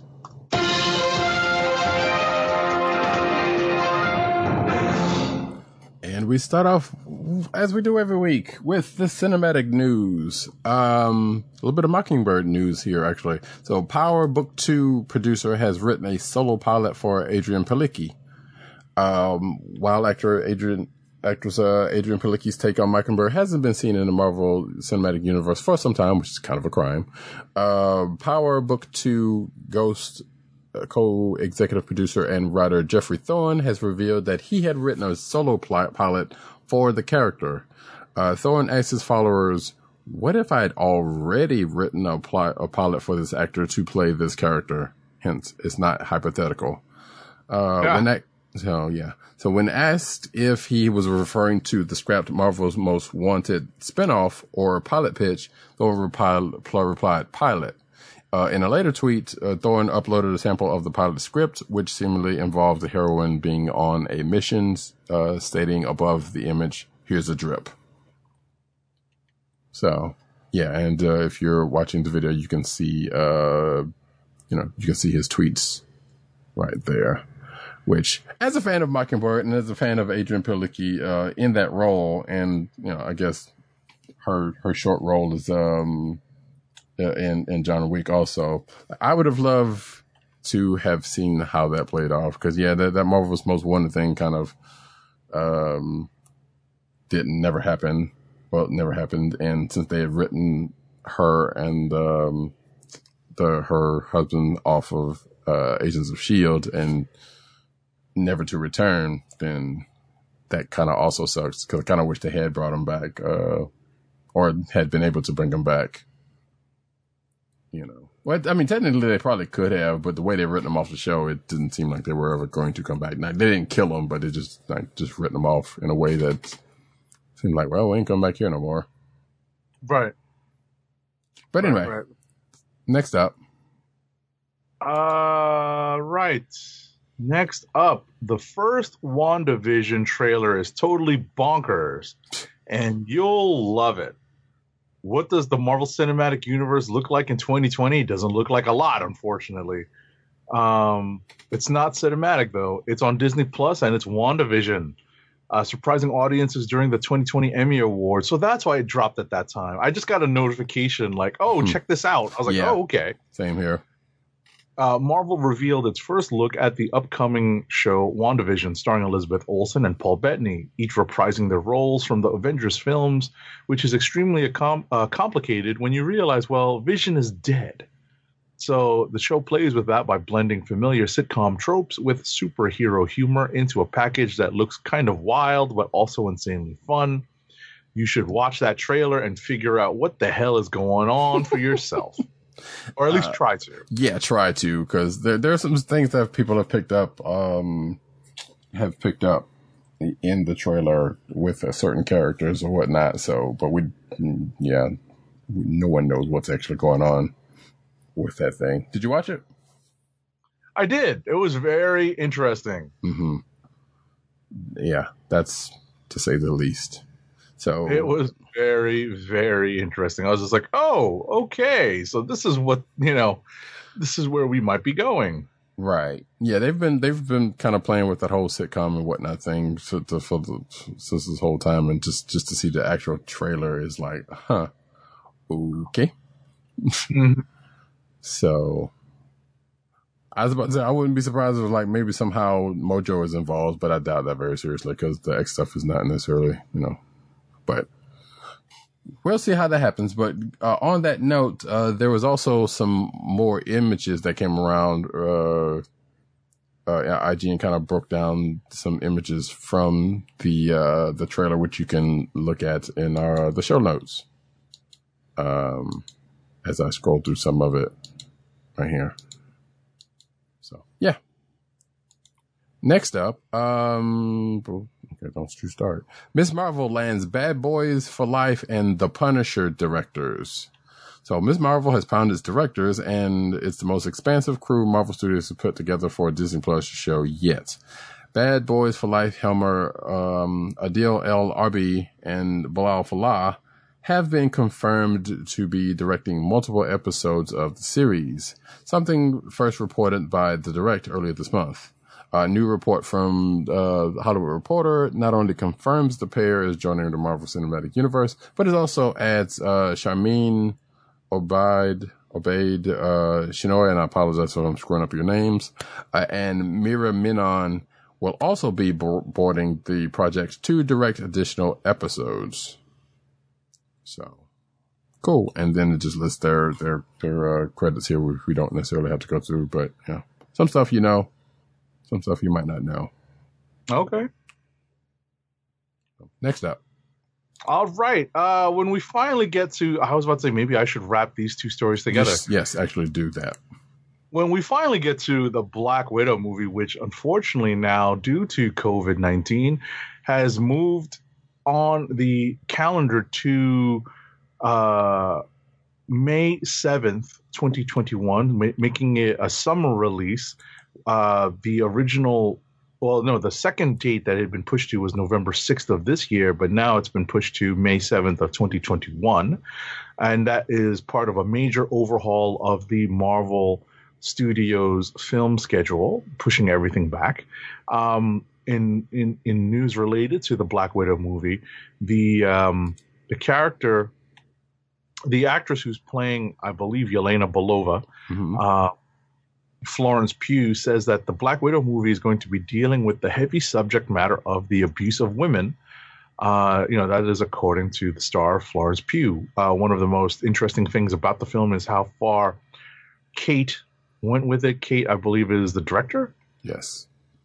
and uh, you know the film is about the abuse of women it's about how they get involuntary hysterectomies by the age of eight. It's about girls who are stolen from around the world. It's so painful and it's so important. It's about obviously this is um, using the uh, the experience the uh, the tactics of the red room as an allegory for things that are happening now around the world. So um, you know these are important uh, topics that uh, you know it's it that you don't necessarily expect to see being approached in a superhero movie. Yeah, but when you get uh, folks involved that can, you know, can, you know, effectively do things on this, you kind of get this kind of stuff, which is, you know, refreshing to see. Because sometimes you just get to see like, oh, we're just gonna lightly touch it, but not really explore the stuff. Yeah, uh, from the people who normally get stuff. Um, next up, though, Spider-Man fan art imagines the boys star Karen Fukuhara as Silk. Um, digital artist Malcolm Kenneth creates uh, artwork that features Karen Fukuhara, who currently stars on The Boys, as a live-action Silk, because there has been talk of a live-action Silk uh, show that is potentially in the works. Uh, so yeah, uh, you can see the art here on the um, on the well in our show notes definitely. But if you're watching the video, and sometimes you maybe you should get some of this stuff. Uh, you can see the image right here. That was off of um, uh, this person's uh, Instagram page. Looks good. Oh, cool. You see a little Spidey in the background also. Wait, is there another image? Oh no, this is just a close up. Oh, this is a closer up shot. But cool. Next up, All right, next up, uh, HBO Max recently announced that it has ordered a third season of Harley Quinn, bringing the DC Universe original series exclusively to the new platform. HBO Max celebrated the announcement with an image showcasing Harley and Poison Ivy's romance. Also of note, um, I don't know if you have this further down about what they're doing with DC Universe. I do. Yes. Mhm. I just wanted to note that they are giving people who were DC Universe subscribers, uh, um, was it like a free month or two of HBO Max, something like that. There's some sort of uh, offer that they sent out to people. Well, there's also yeah, there's the, also the current offer um, that I think I took advantage of that we talked about before, to where that also kind of applies basically.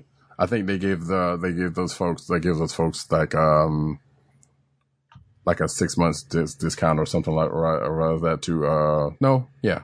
Basically the the the HBO Max stuff was folded into uh the the price of the this uh DC Universe uh up Mhm. until I believe six months. Well uh, within six months but it's now like three or four more months left or something like that which for people like me who was you know at the start of uh, DC Universe which we we you know we'll get into that or when we get down to that part um next up the CW's Supergirl to end with season six so this was kind of a surprise um the network announced the long-running Arrowverse series will air 20 more episodes before drawing to a close. The sixth and final season of the series will begin production this month, with plans to premiere during the CW's 2021 mid-season lineup.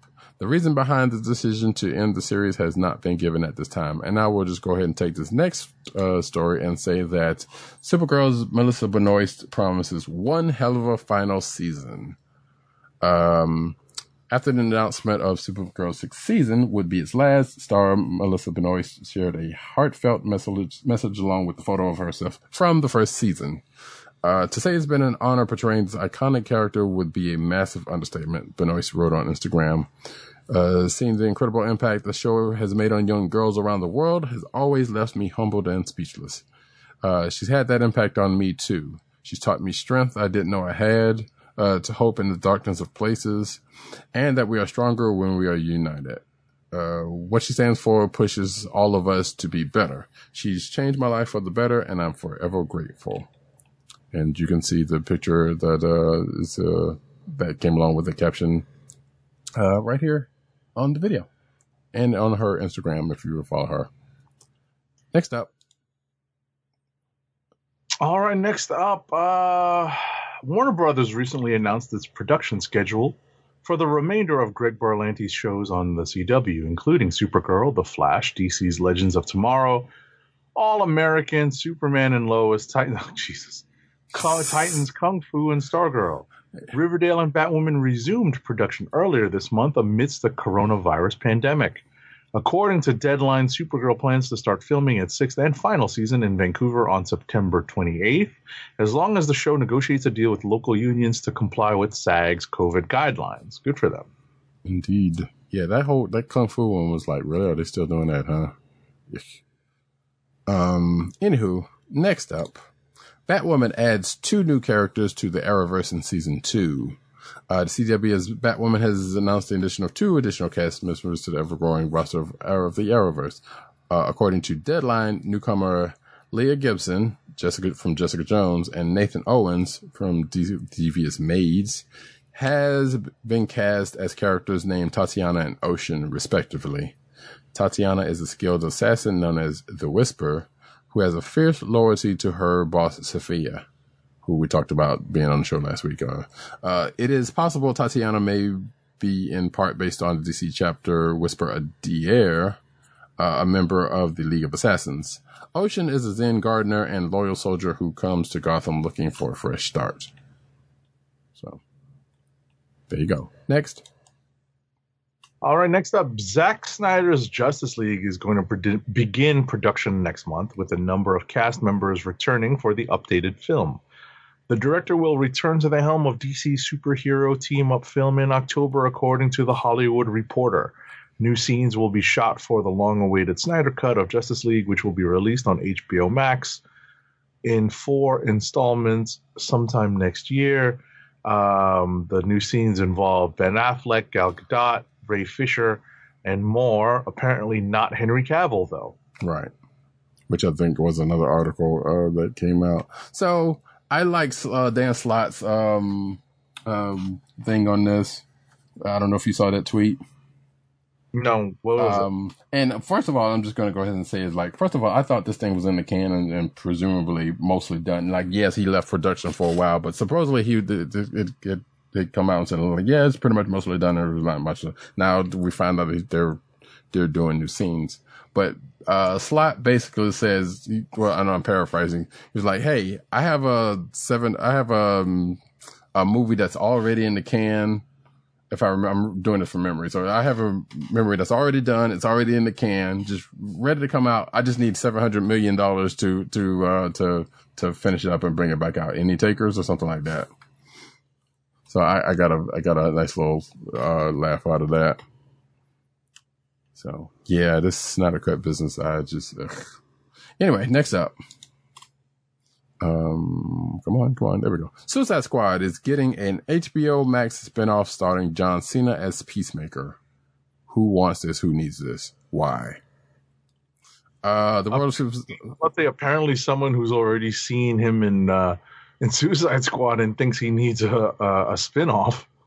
well, or specifically James Gunn, probably. Um, but yeah, I guess I don't even know. Anyway, uh, the world of Suicide Squad is rapidly expanding. John Cena's Peacemaker, who uh, will appear in James Gunn's DC Team Up movie next year, is getting his own spin-off movie on HBO Max.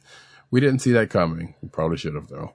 Uh, I'm over the moon, excited to be working on hashtag Peacemaker with my pals John Cena and producer Peter Safran on this new uh, HBO Max series from Warner Brothers. Gunn announced on Twitter. Cena added, working alongside, uh, you know what, screw that, because this is bro hugs and circle jerks, whatever. Um, as per Hollywood per Hollywood Reporter, Gunn will write all eight episodes of the spin-off series and will even direct some of the episodes himself. It will be his first television directorial credit in over a decade. Uh, Guardians of the Galaxy is not expected to be affected by this news. So, and there's no other story details about what's going to happen. So, uh, and that is the end of the cinematic news. Well, now we transition over to the comic book news. All right. Uh, huh. Several ideas from uh, Batman the Animated Series have been introduced in the comics, which originally inspired the show, such as Harley Quinn and the revamped origin of Mr. Freeze. The most recent aspect of the animated series, which has made it into the comics, is the fictional mystery man, the Gray Ghost. Interesting. So, uh, let me open this article and see what is going on here. So this is in oh, this was in um Detective Comics number 1027. Mhm. Interesting. I didn't finish reading. I just like I, I I I barely had a chance to skim through it, so I guess maybe I'll sit down and read it. I know it was uh, PCN underscore Dirt's click of the week last week, so Right. but it's one of those long, you know, mi- a million page long anniversary issue. So Gotcha, gotcha. So yeah, so apparently the Gray Ghost from from the Batman TES is now canon to a point. Um, so cool.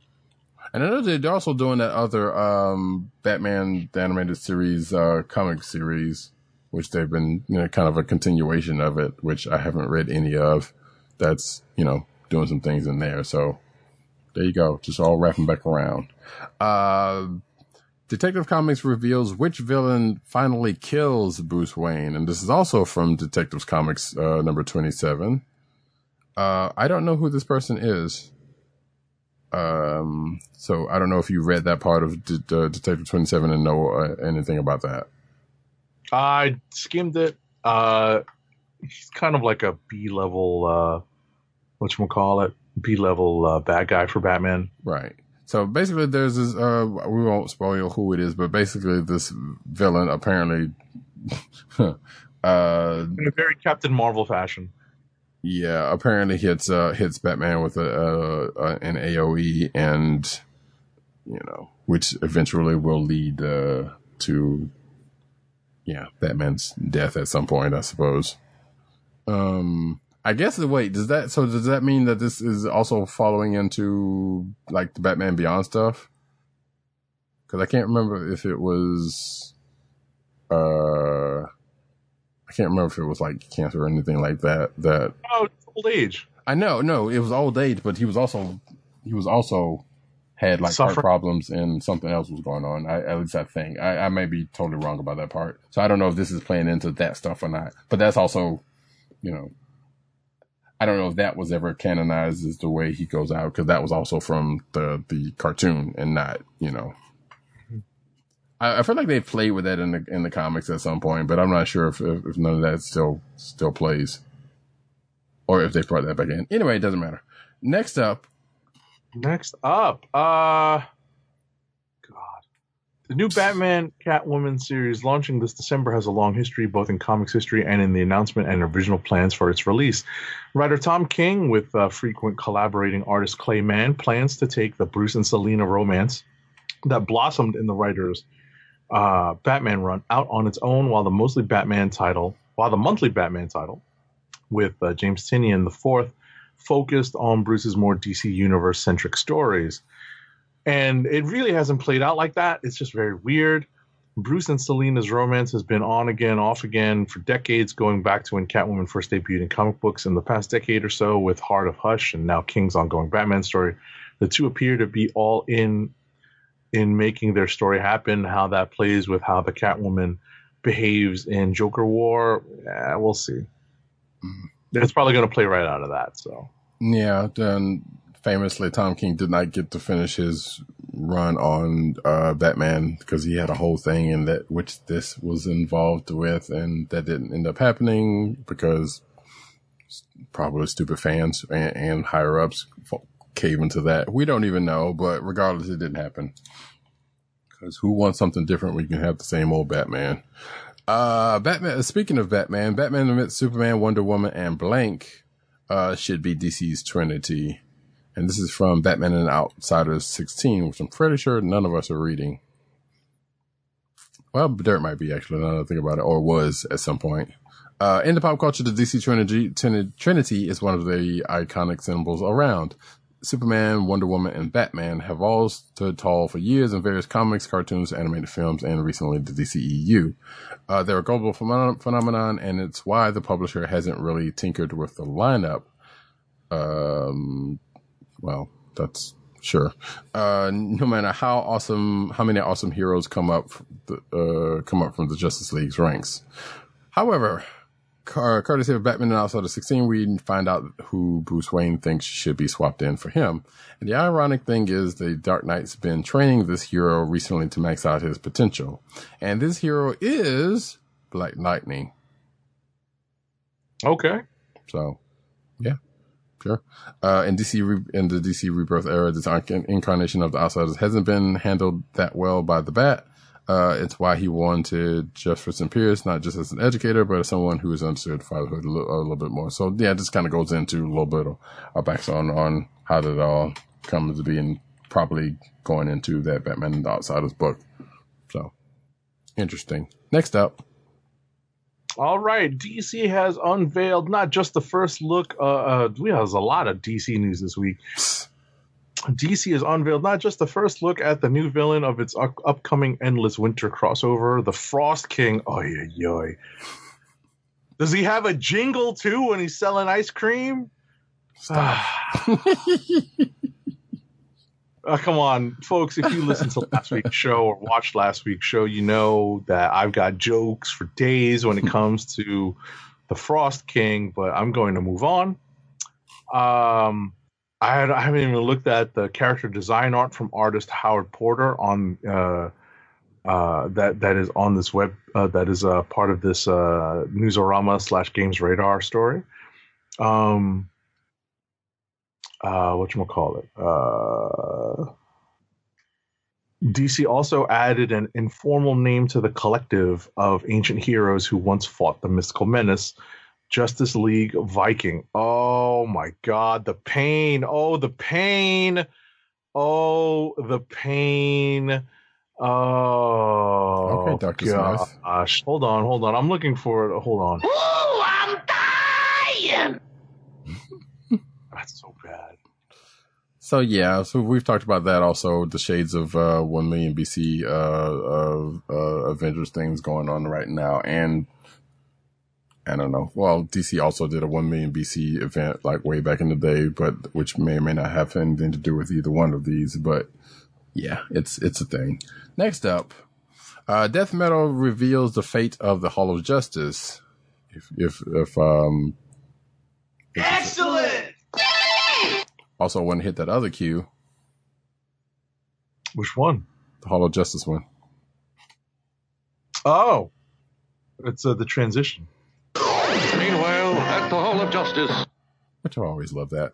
Um, shout out to the Super Friends. But yeah, apparently this is uh, spoilers from last week's uh, Justice League 53, which I didn't read, and I think, uh, well, I know you did, Agent 70. But basically, it's, um, during this whole death metal thing, um, you know, things have been happening, and uh, apparently the Hall of Justice, um, something happens to the Hall of Justice. Uh, and also, oh, right. And they also bring up that, um, when they transformed to, they made the, the Hall of Justice into a transformer, uh, during that, uh, Justice League story. Remember that? That's all funny, but, uh, but yeah, so something happens in this, uh, uh, to the, or at least the Hall of Justice gets brought up in that and whatever happened to it, which we won't go into in case you hadn't read it yet or even care. Next up, In September, Suicide Squad number nine by Tom Taylor and Bruno Redondo. DC is going to kill off longtime villain turned anti-hero Floyd Lawton, aka Deadshot. The issue will see Task Force X attempt to take down Ted Kord, but in order to do so, the world's deadliest assassin will have to do the one thing he's never done for the cause, and that is die. So two things. One, Ted Kord is, is apparently back, and wait, is he like the bad guy? Did, is, is is he doing to Deadshot as somebody did to him back in? As in Maxwell Lord did to him? Oh, and by the way, know. that is for this week's uh, Suicide Squad, which uh, which none of us read. Right. Uh, but also wouldn't have anything to do with the certain with the certain fact that there's a certain movie uh coming out that does not have Deadshot in it. Huh. coincidentally couldn't possibly be you know anyway next up um probably should have put this before that but regardless uh from death metal wally west unleashes the flash secret weapon and this is a spoiler for uh Dark Nights Death Metal Speed Metal number one, which uh Agent 70 has already gone over. But I don't believe mentioned what happened with that part about it. Uh the TLDR is apparently somebody else comes back. Or no, it just talks about um Oh, so Wally West uses a trick from Johnny Quick in some kind of way. I don't know if you remember the, the beats on that, but yeah. If anybody wants to, huh? Right. He brings up the speed formula. Yeah. So that's significant to those who it's, it's significant for. Next up, All right. Next up, uh, what are we up to? Free. Uh, DC has launched a new free original digital comic book series based on the HBO Max uh, series Raised by Wolves, published in collaboration with HBO Max. The free eight page HBO Max slash Raised by Wolves number one serves as a backstory to the recently launched sci fi series of the same name by Ridley Scott on Warner Media's streaming service. I have not yet had a chance to watch this. hmm. Oh, you gotta love synergy, don't you? Uh, next up, Jim Lee promises a major announcement regarding DC Universe's future. Uh, to which I will skip uh, a couple. Of, I'm mm, yeah, I'm going to skip the next one and add in uh that to this because um. So wait. Oh wait, DC fans have wondered how the DC Universe subscription service will end up. Agent 7 just kind of already talked about part of that. Given that most of its shows have migrated to other channels. According to DC publisher and chief uh, creative officer Jim Lee, the service is, still has a future. Uh, Lee made an announcement via Twitter after congratulating DC Universe's Doom Patrol on being renewed for season three. Uh, and quotes, uh, stay tuned next week for big news about the DC universe and its exciting future. To which we already know what that future is because it is becoming uh, Marvel Universe. I mean, Marvel Unlimited, basically. So there was also news that came out uh, that uh, basically DC Universe is getting rid of all of its uh, video stuff and pretty much going into the Marvel Unlimited route, like I just said, and sticking with the books. Like, if you, if you did not know, DC Universe pretty much had uh, you could read their uh, an archive of their old comic books, but also you could watch their shows and movies, which I kind of liked. I would kind of wish that Marvel Unlimited went that route, but that was not going to ever happen. And apparently, corporate synergy or whatever being what it was, DC Universe is kind of going uh, the other way with it, which is probably a good move as you know, as far as uh, keeping it and- not just totally destroying the, that whole thing because it it's a pretty good service. You know, they're they're still coming up, they're still adding stuff to it and whatnot, but I kind of liked it the way it was. But that's just me, and apparently that doesn't matter. Uh, so yeah, so DC Universe is going to turn into DC Universe Infinite, uh, a premier digital comic book service set to launch on January 21st, 2021.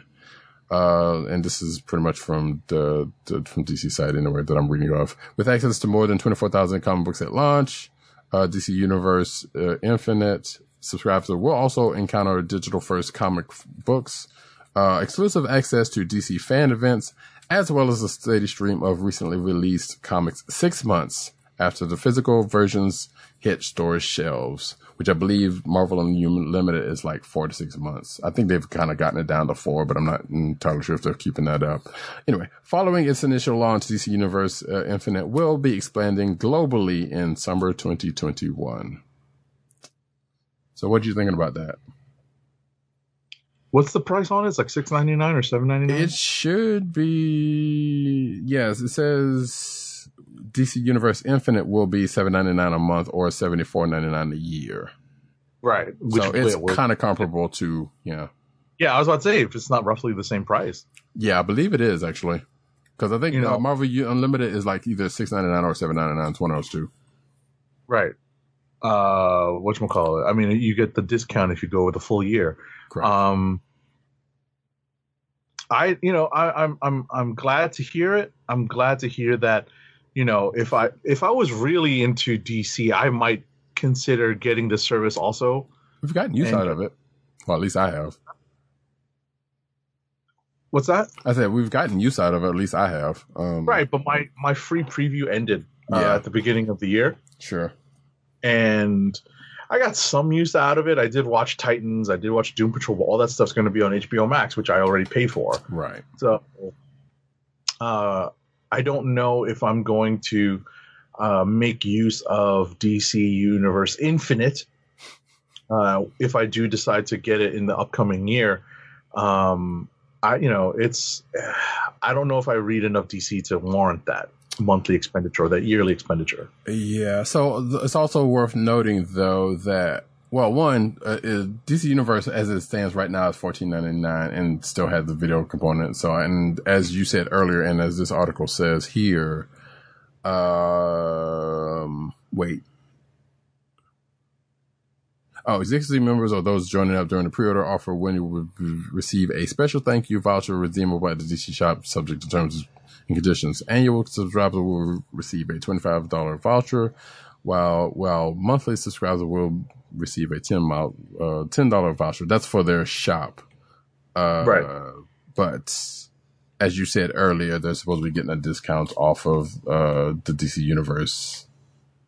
Um, oh wait, yeah, I think it says no, they're getting a discount off of HBO Max. HBO Max. Like, Yes, it says yes, it does say that right here. subscribe to HBO Max. Right. Uh, special offers for eligible eligible monthly subscriber to upgrade the service to include HBO Max for an additional four ninety nine a month. Uh, for this is for DC's Universe subscribers already. Uh, for a limited time, which is now available through October thirty first. So I was kind of wondering how they were going to do that because I, I did see that in my thing and I was like, well, wait, why is it? I thought that was an ongoing thing for that, but apparently this is just a limited time thing, which they did not initially say um, or confirm rather. So yeah, so you get you, you can get uh, HBO Max for an additional five bucks at this point, which I guess I, I see why they did that because now they can basically say, well, now now it's going to the actual actual price because, like I said, DC Universe was uh, fifteen bucks a month.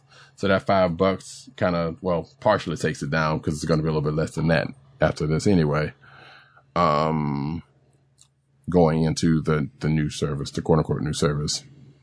So, uh, but also worth noting that a lot of DC stuff is on Comixology and Comixology, uh, their unlimited service. So, and also a lot of Marvel stuff. So you can kind of get the best of both worlds. And in addition to like other companies stuff through that, it's not everything, but it's a good clump of stuff. And that's like six ninety nine of also, if I'm not mistaken. Right. Unless you're, you know, like unless you're an adherent to like really making an effort to do a deep dive on something that uh, wouldn't be in Comixology yet, you have to think very hard about maybe sticking to uh, their the Comixology Plus uh, subscription. That's correct. Yeah, because yeah, because yeah, they again, like I said, they don't have everything. So, and I think they even uh, move some stuff in and out at times. Right. Next up, Next up, it's a bird, it's a plane, it's a dream come true because Daniel Dae Kim is Superman. Hmm. After DC fandom's wild ride of announcements and special panel presentations, Variety debuted an exclusive video from the celebrity filled charity re recording of the 1940s Superman radio specials. Television and film stars Jason Alexander, Henry Winkler, Giancarlo Esposito, Tony Shalhoub, Alfre Woodard, CCH Pounder, and more gathered together to support the creative coalition with this special performance using original scripts from the decades old Superman radio series, which was recently revived from the Warner Brothers Studios vault. This unique vision of the Man of Steel portrays him in a new and exciting way. Each episode provides a fresh translation with a new cast of actors for each role. For example, both Wilson Cruz and Kim get their chance to shine with the red cape, and even Tim Daly, longtime voice of Clark Kent slash Kal-El in uh, the Justice League and the Superman animated series, reprises his role from the past. Okay. yeah, and apparently Tim da- Tim Daly is uh, the head of the Creator Coalition, who's uh, who's a part of this. Right. So there you go.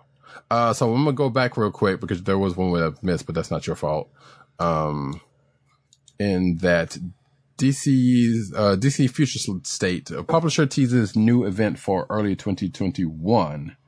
Um, and it sounds like it is an event that was first referenced in Detective Comics 1027. So DC has released a teaser for an upcoming event called um, Future State, with all, with the only details being the storyline uh, that will do, debut in January and February of 2021. The Future State teaser is from the just released DC Connect catalog. The naming of the event uh, ties back to another tease for Generations Future State uh, from writer Dan Jurgens and artist Kevin Nowlan's Generations Fractured, story from Detective Comics 2027, which was released last week. So yeah, there's going to be a, new- a new event, and, and since we know they're getting rid of that, they got rid of that uh, Generations event, and you know, 5G is not no longer a thing. But I guess this is the one that they got in place of that. All right, so now we can go on to uh, that the better news about Miles and Spider-Man. We can take that too. You'll have fun with it. Oh, okay, fine.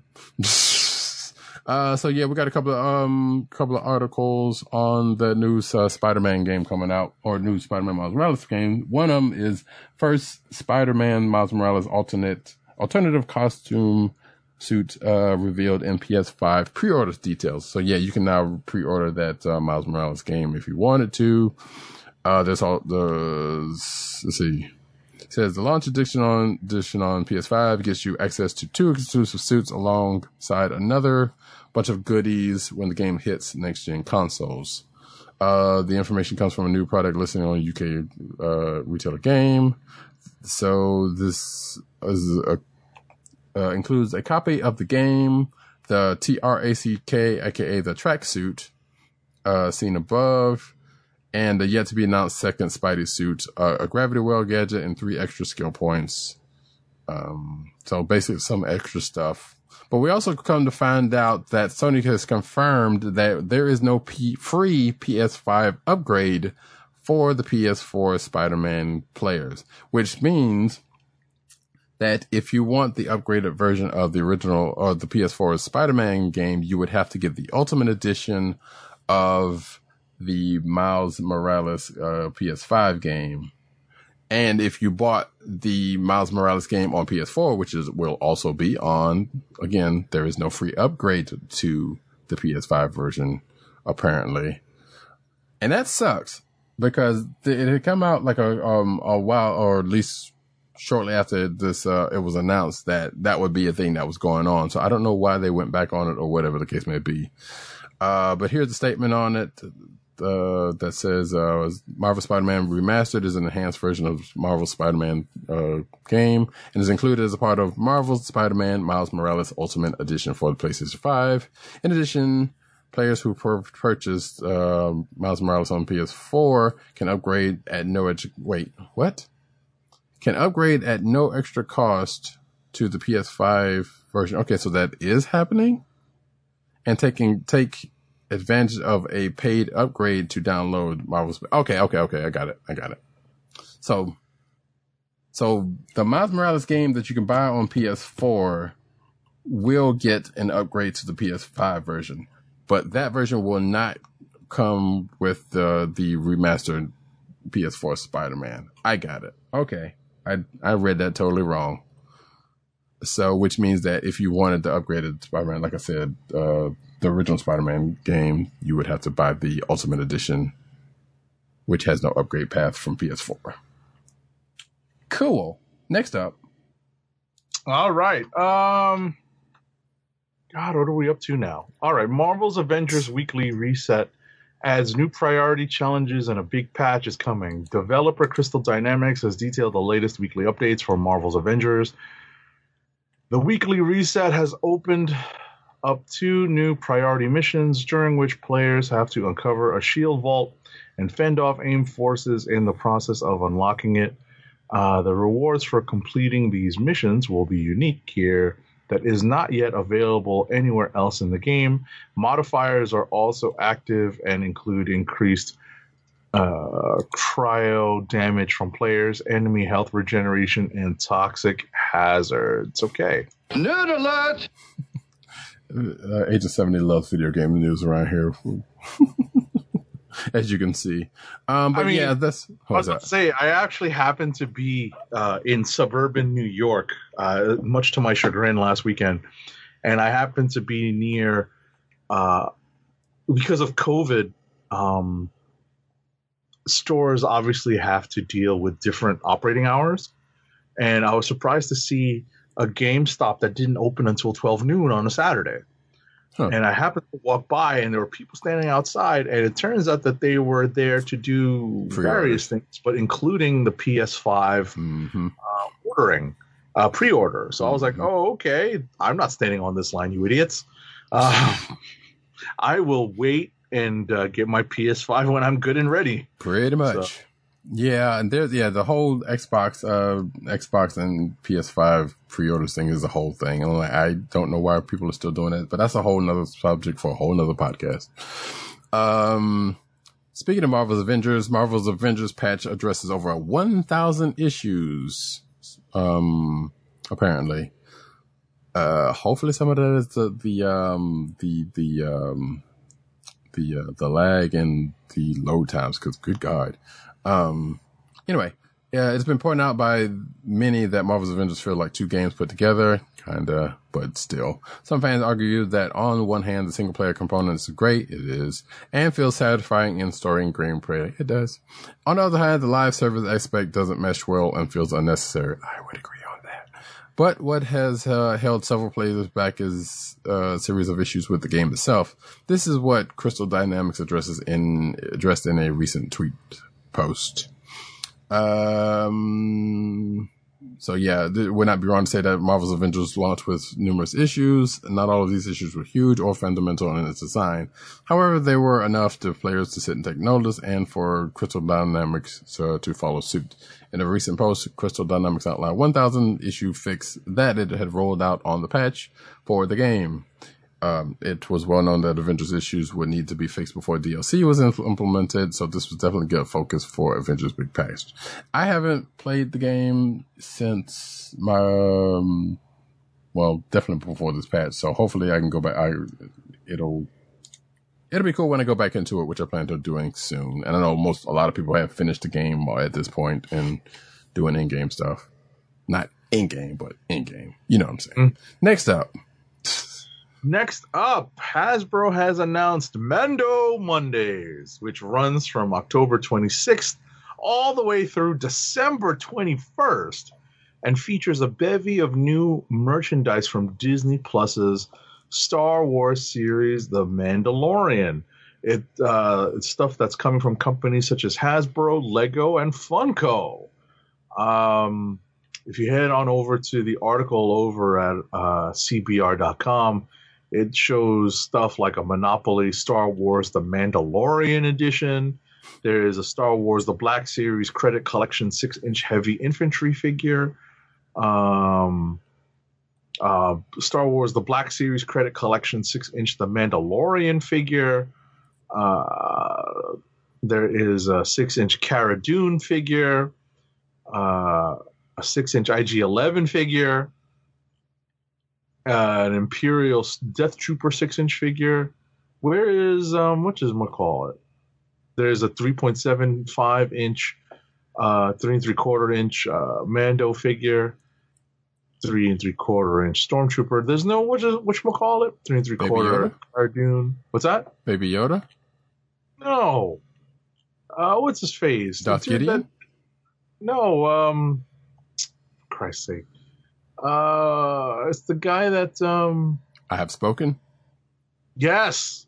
Oh, oh, Nick Nolte's character. Um, um, I can't remember his name. Um, yeah, that apparently there is not a um. Oh yeah, Ah, look. too bad. Probably because he died, but Well, you know, spoiler alert. yeah. Well, also, so the the character that Ming Na played, uh, Phoenix, whatever, uh, also does not have a feature, feature which is a shame because we could stand to use another picture of the Mulan DeLorean. No, no. I had to bring that one back. Oh. Granted, she didn't play a Mandalorian in that one, but still, I still love that joke because I made it. So anyway, yeah. So yeah, apparently, um, there's no armor either. Now that I think about it, Right. but we don't necessarily know the fate of that character. We we presume a thing, but we don't necessarily know. I think, or do we know? Because I don't remember.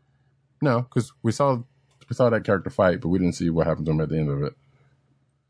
Um, but yeah, there's a couple of Yo- Baby Yoda figures here also. So there's a bunch of figures from the Mandalorian, except with the exception of those ones.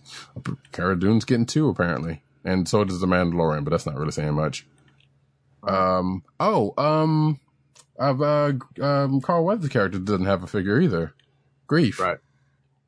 And he's still alive. So go figure on that one. Anyway, next up. Um, some comic book news from Thor. Apparently, Vincent D'Onofrio, yes, that one, uh, addresses latest issues, possibly possible adventures in babysitting ties. And this is from Thor seven, which came out last week. Uh, the latest issue of Thor may have issued a nod to the 80s comedies, comedy Adventures in Babysitting, and Vincent D'Onofrio addressed it on Twitter. D'Onofrio responded to a tweet from writer Donny Cates, who in turn responded to a fan that asked if uh, mechanic Adam Aziz was a reference to D'Onofrio's character in the movie. Says that I really can't answer. However, in hindsight, it may be, although it was not intended at the time.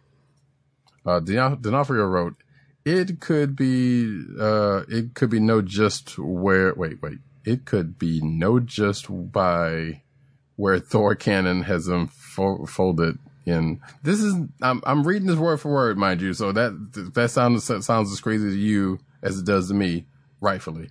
Um, but it could be no just by where Thor canon has unfolded in up until now, 2020. So basically, he's saying that nah, it's probably not. Uh, but who knows? I mean, Donny Cates just said is that it wasn't intentional and whatever. So, but he responded to it. So, Okay, sure, that's the thing. Next. Speaking of Thor number seven, uh, and it's it, it's played for comedy. hmm Uh, Mjolnir has Tony Stark's name and number inscribed on it after Thor throws it into the middle of Broxton, and fans are encouraged to call Tony Stark, aka Iron Man. How can you call Tony Stark? Iron Man's number is 212, area code 212-970-4133. The number has a New York area code, duh, and is a real working phone line. Callers are sent to the voicemail of Iron Man explaining how the trickery of Thor has thrown him for a loop and advises callers to check out his website, TonyStarkIronMan.com, a landing site for Marvel.com. Right, and apparently, I don't know if that's. I'm assuming that's what that audio was that that Dirt put in our back channel. Yeah, I think so. Yeah, but I didn't. I didn't listen to it, so I was like, "That's interesting." Cool. Uh, Fantastic Four number twenty five adds two additional interior artists alongside new series artist RB Silva. So, uh, Fantastic Four twenty five has added a pair of artists to his creative roster with Paco Medina and Will Robson coming aboard for the issue to sub, uh, supplement previously announced interior artist RB Silva, as announced in Marvel's weekly retailer mailer. Uh, both Medina and Robson have drawn portions of the current Fantastic Four volume previously.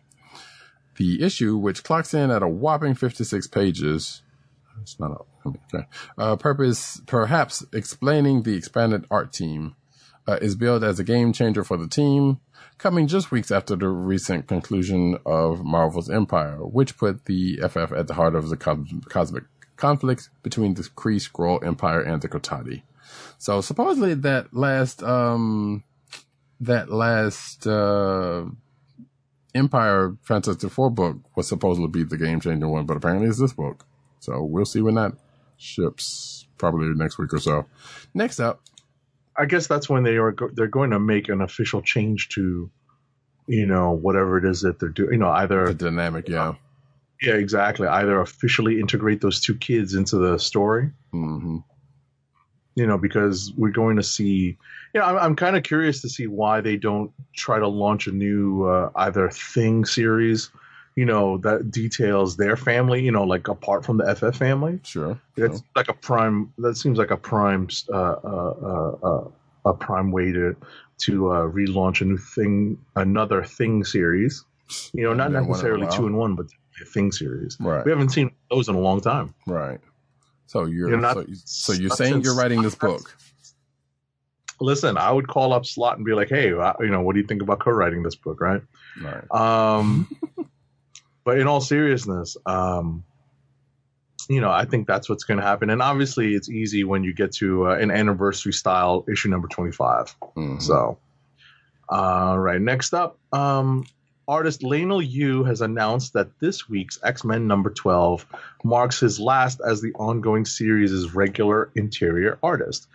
He's been the main artist for X Men since it launched in the Dawn of X era alongside writer Jonathan Hickman. Yu plans, however, to continue as the series' cover artist.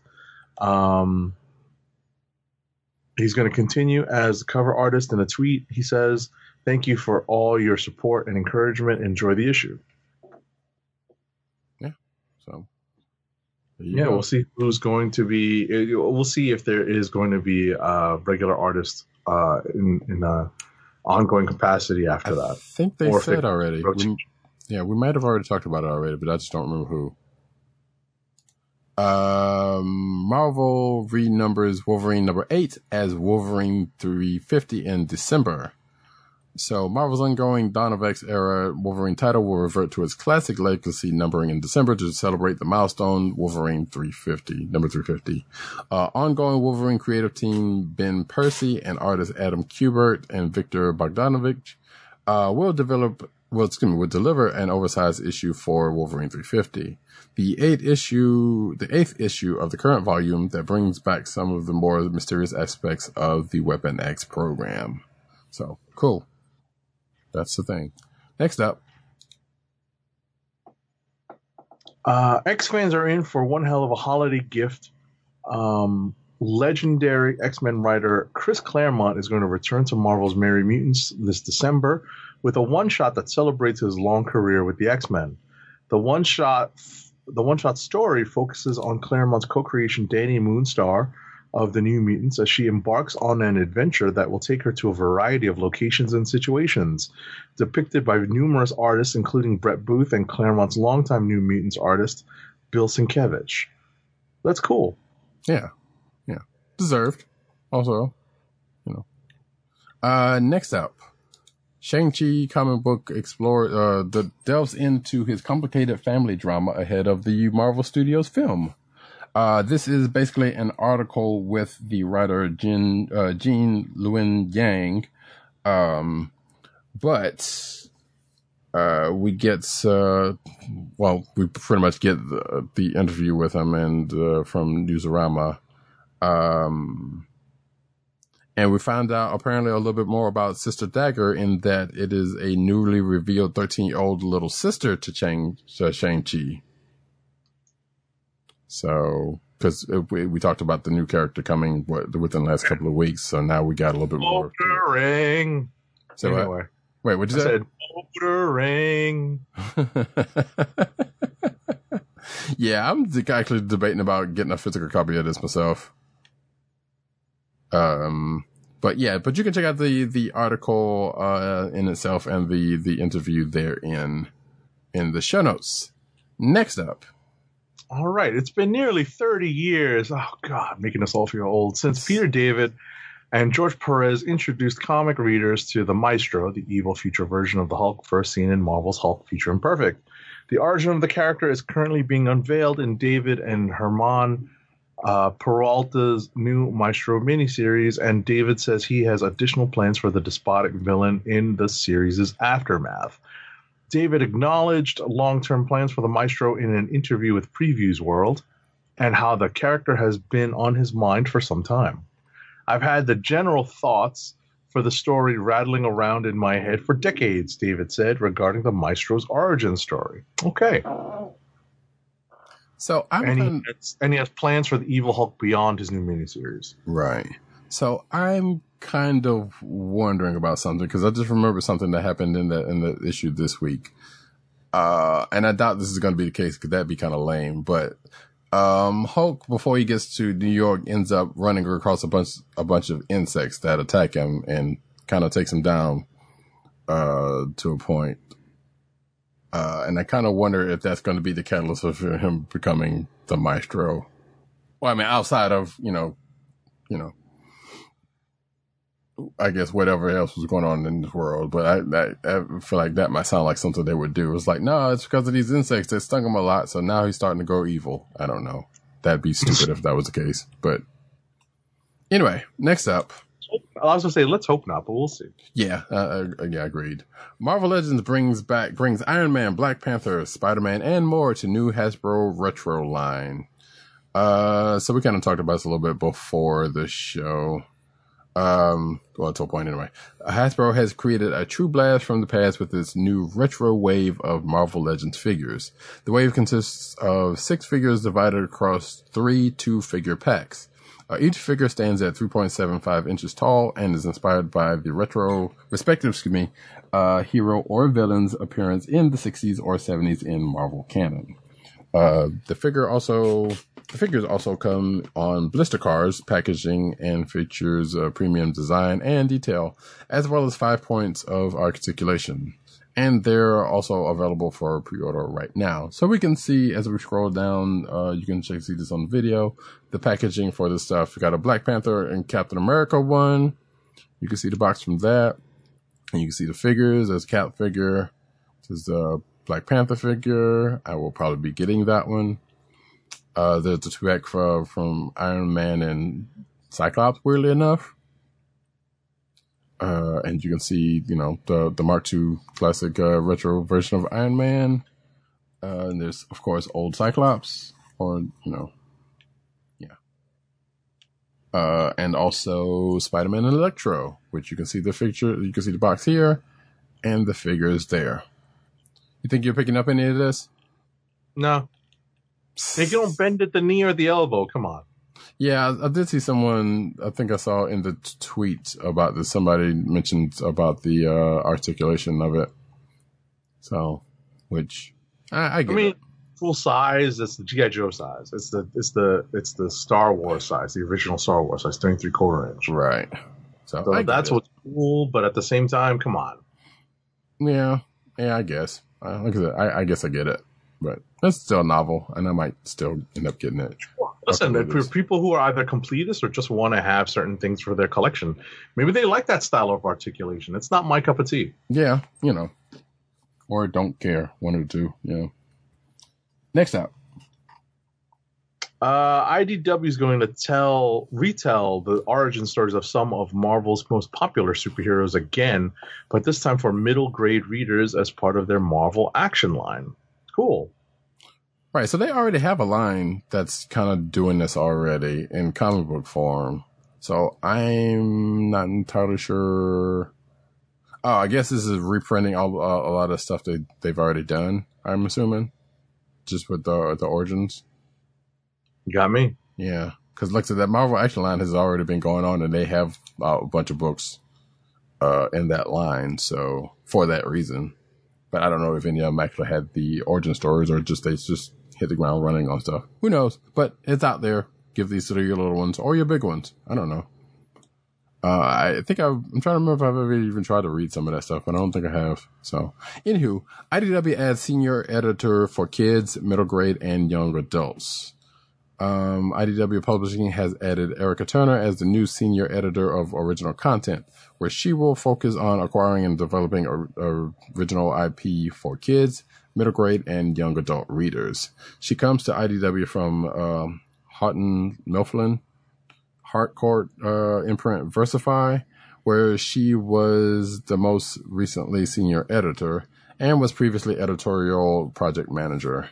And she says, uh, I'm passionate to about harnessing the power of literature to empower younger people, especially those from traditionally underrepresented backgrounds, she said in one, uh, of her new role. Then there's uh, a couple of other people they've added. Uh, one, Jeff Bruston has joined, joined the division as vice president for kids, family, and animation. Uh, and Daniel Kendrick has joined the entertainment division as director of animation, overseeing development and production of animated series. So, cool. Congrats to IDW for that. Next up, Gravity's Wall, uh, Graffiti's Wall, actually. Graffiti's Wall. Creators Ram V and Anand RK have reunited for a new original graphic novel about creativity entitled Blue in Green. Quote, ever since Anand and I finished our previous project, we'd been talking about creating a book that made use of his more painted style, V tells Newsarama.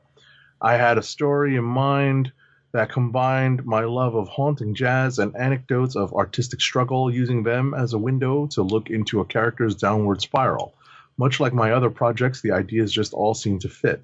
Blue in Green centers on Eric Dieter, a musician dealing with a creative downturn in his life while also wrestling with the death of his mother. Okay. Yeah, cool. That sounds interesting. Uh, last but not least, uh, new Archie comic books to release day and date on Comixology, which I believe that started this week. Fans of Archie Comics have may already be celebrating the 80th anniversary of the Riverdale Gang, but the comic co- publisher has saved some of its most exciting news until now. Uh, thanks to a newly expanded relationship with Comixology, the leader in all things digital comics, Archie and Friends will be coming to readers of both physical and digital issues side by side uh, on release date. Um, and apparently, yes, like I said, that release date is this week's, starting with this week's run. Uh, new com- new Archie Comics titles will release day and date on Comixology Un- Unlimited, marking the first time a major U.S. comic uh, publisher provides both physical and digital prints of an issue on the same date of publication to subscribers of the digital service. So, cool. If, you know, you like Archie Comics, there you go. And that, folks, is the end of the news uh, section. We've got one more ad read before we uh, head out. Our last ad read of the night is for Winc, the personalized wine club. Winc is a world of wine delivered right to your door. From rosé to cabernet to torronté, Winc has over 100 styles of wine to discover. Ever try an orange wine? Winc connects you to a world of exclusive wines tailored to your taste and delivered directly to your door.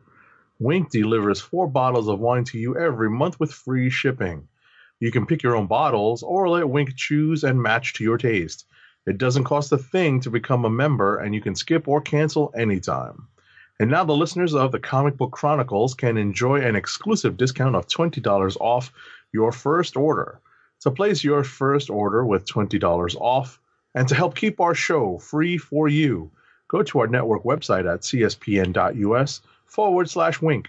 That's cspn.us forward slash W-I-N-C. Winc Wines through CSPN. Do it today. And as we come to a close of another episode of uh, Comic Chronicles, I'd like to thank each and every one of you for coming out.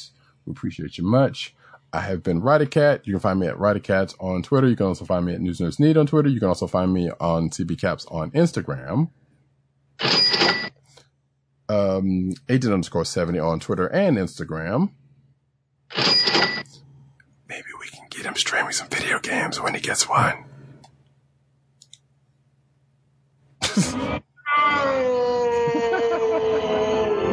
that was the response I probably expected.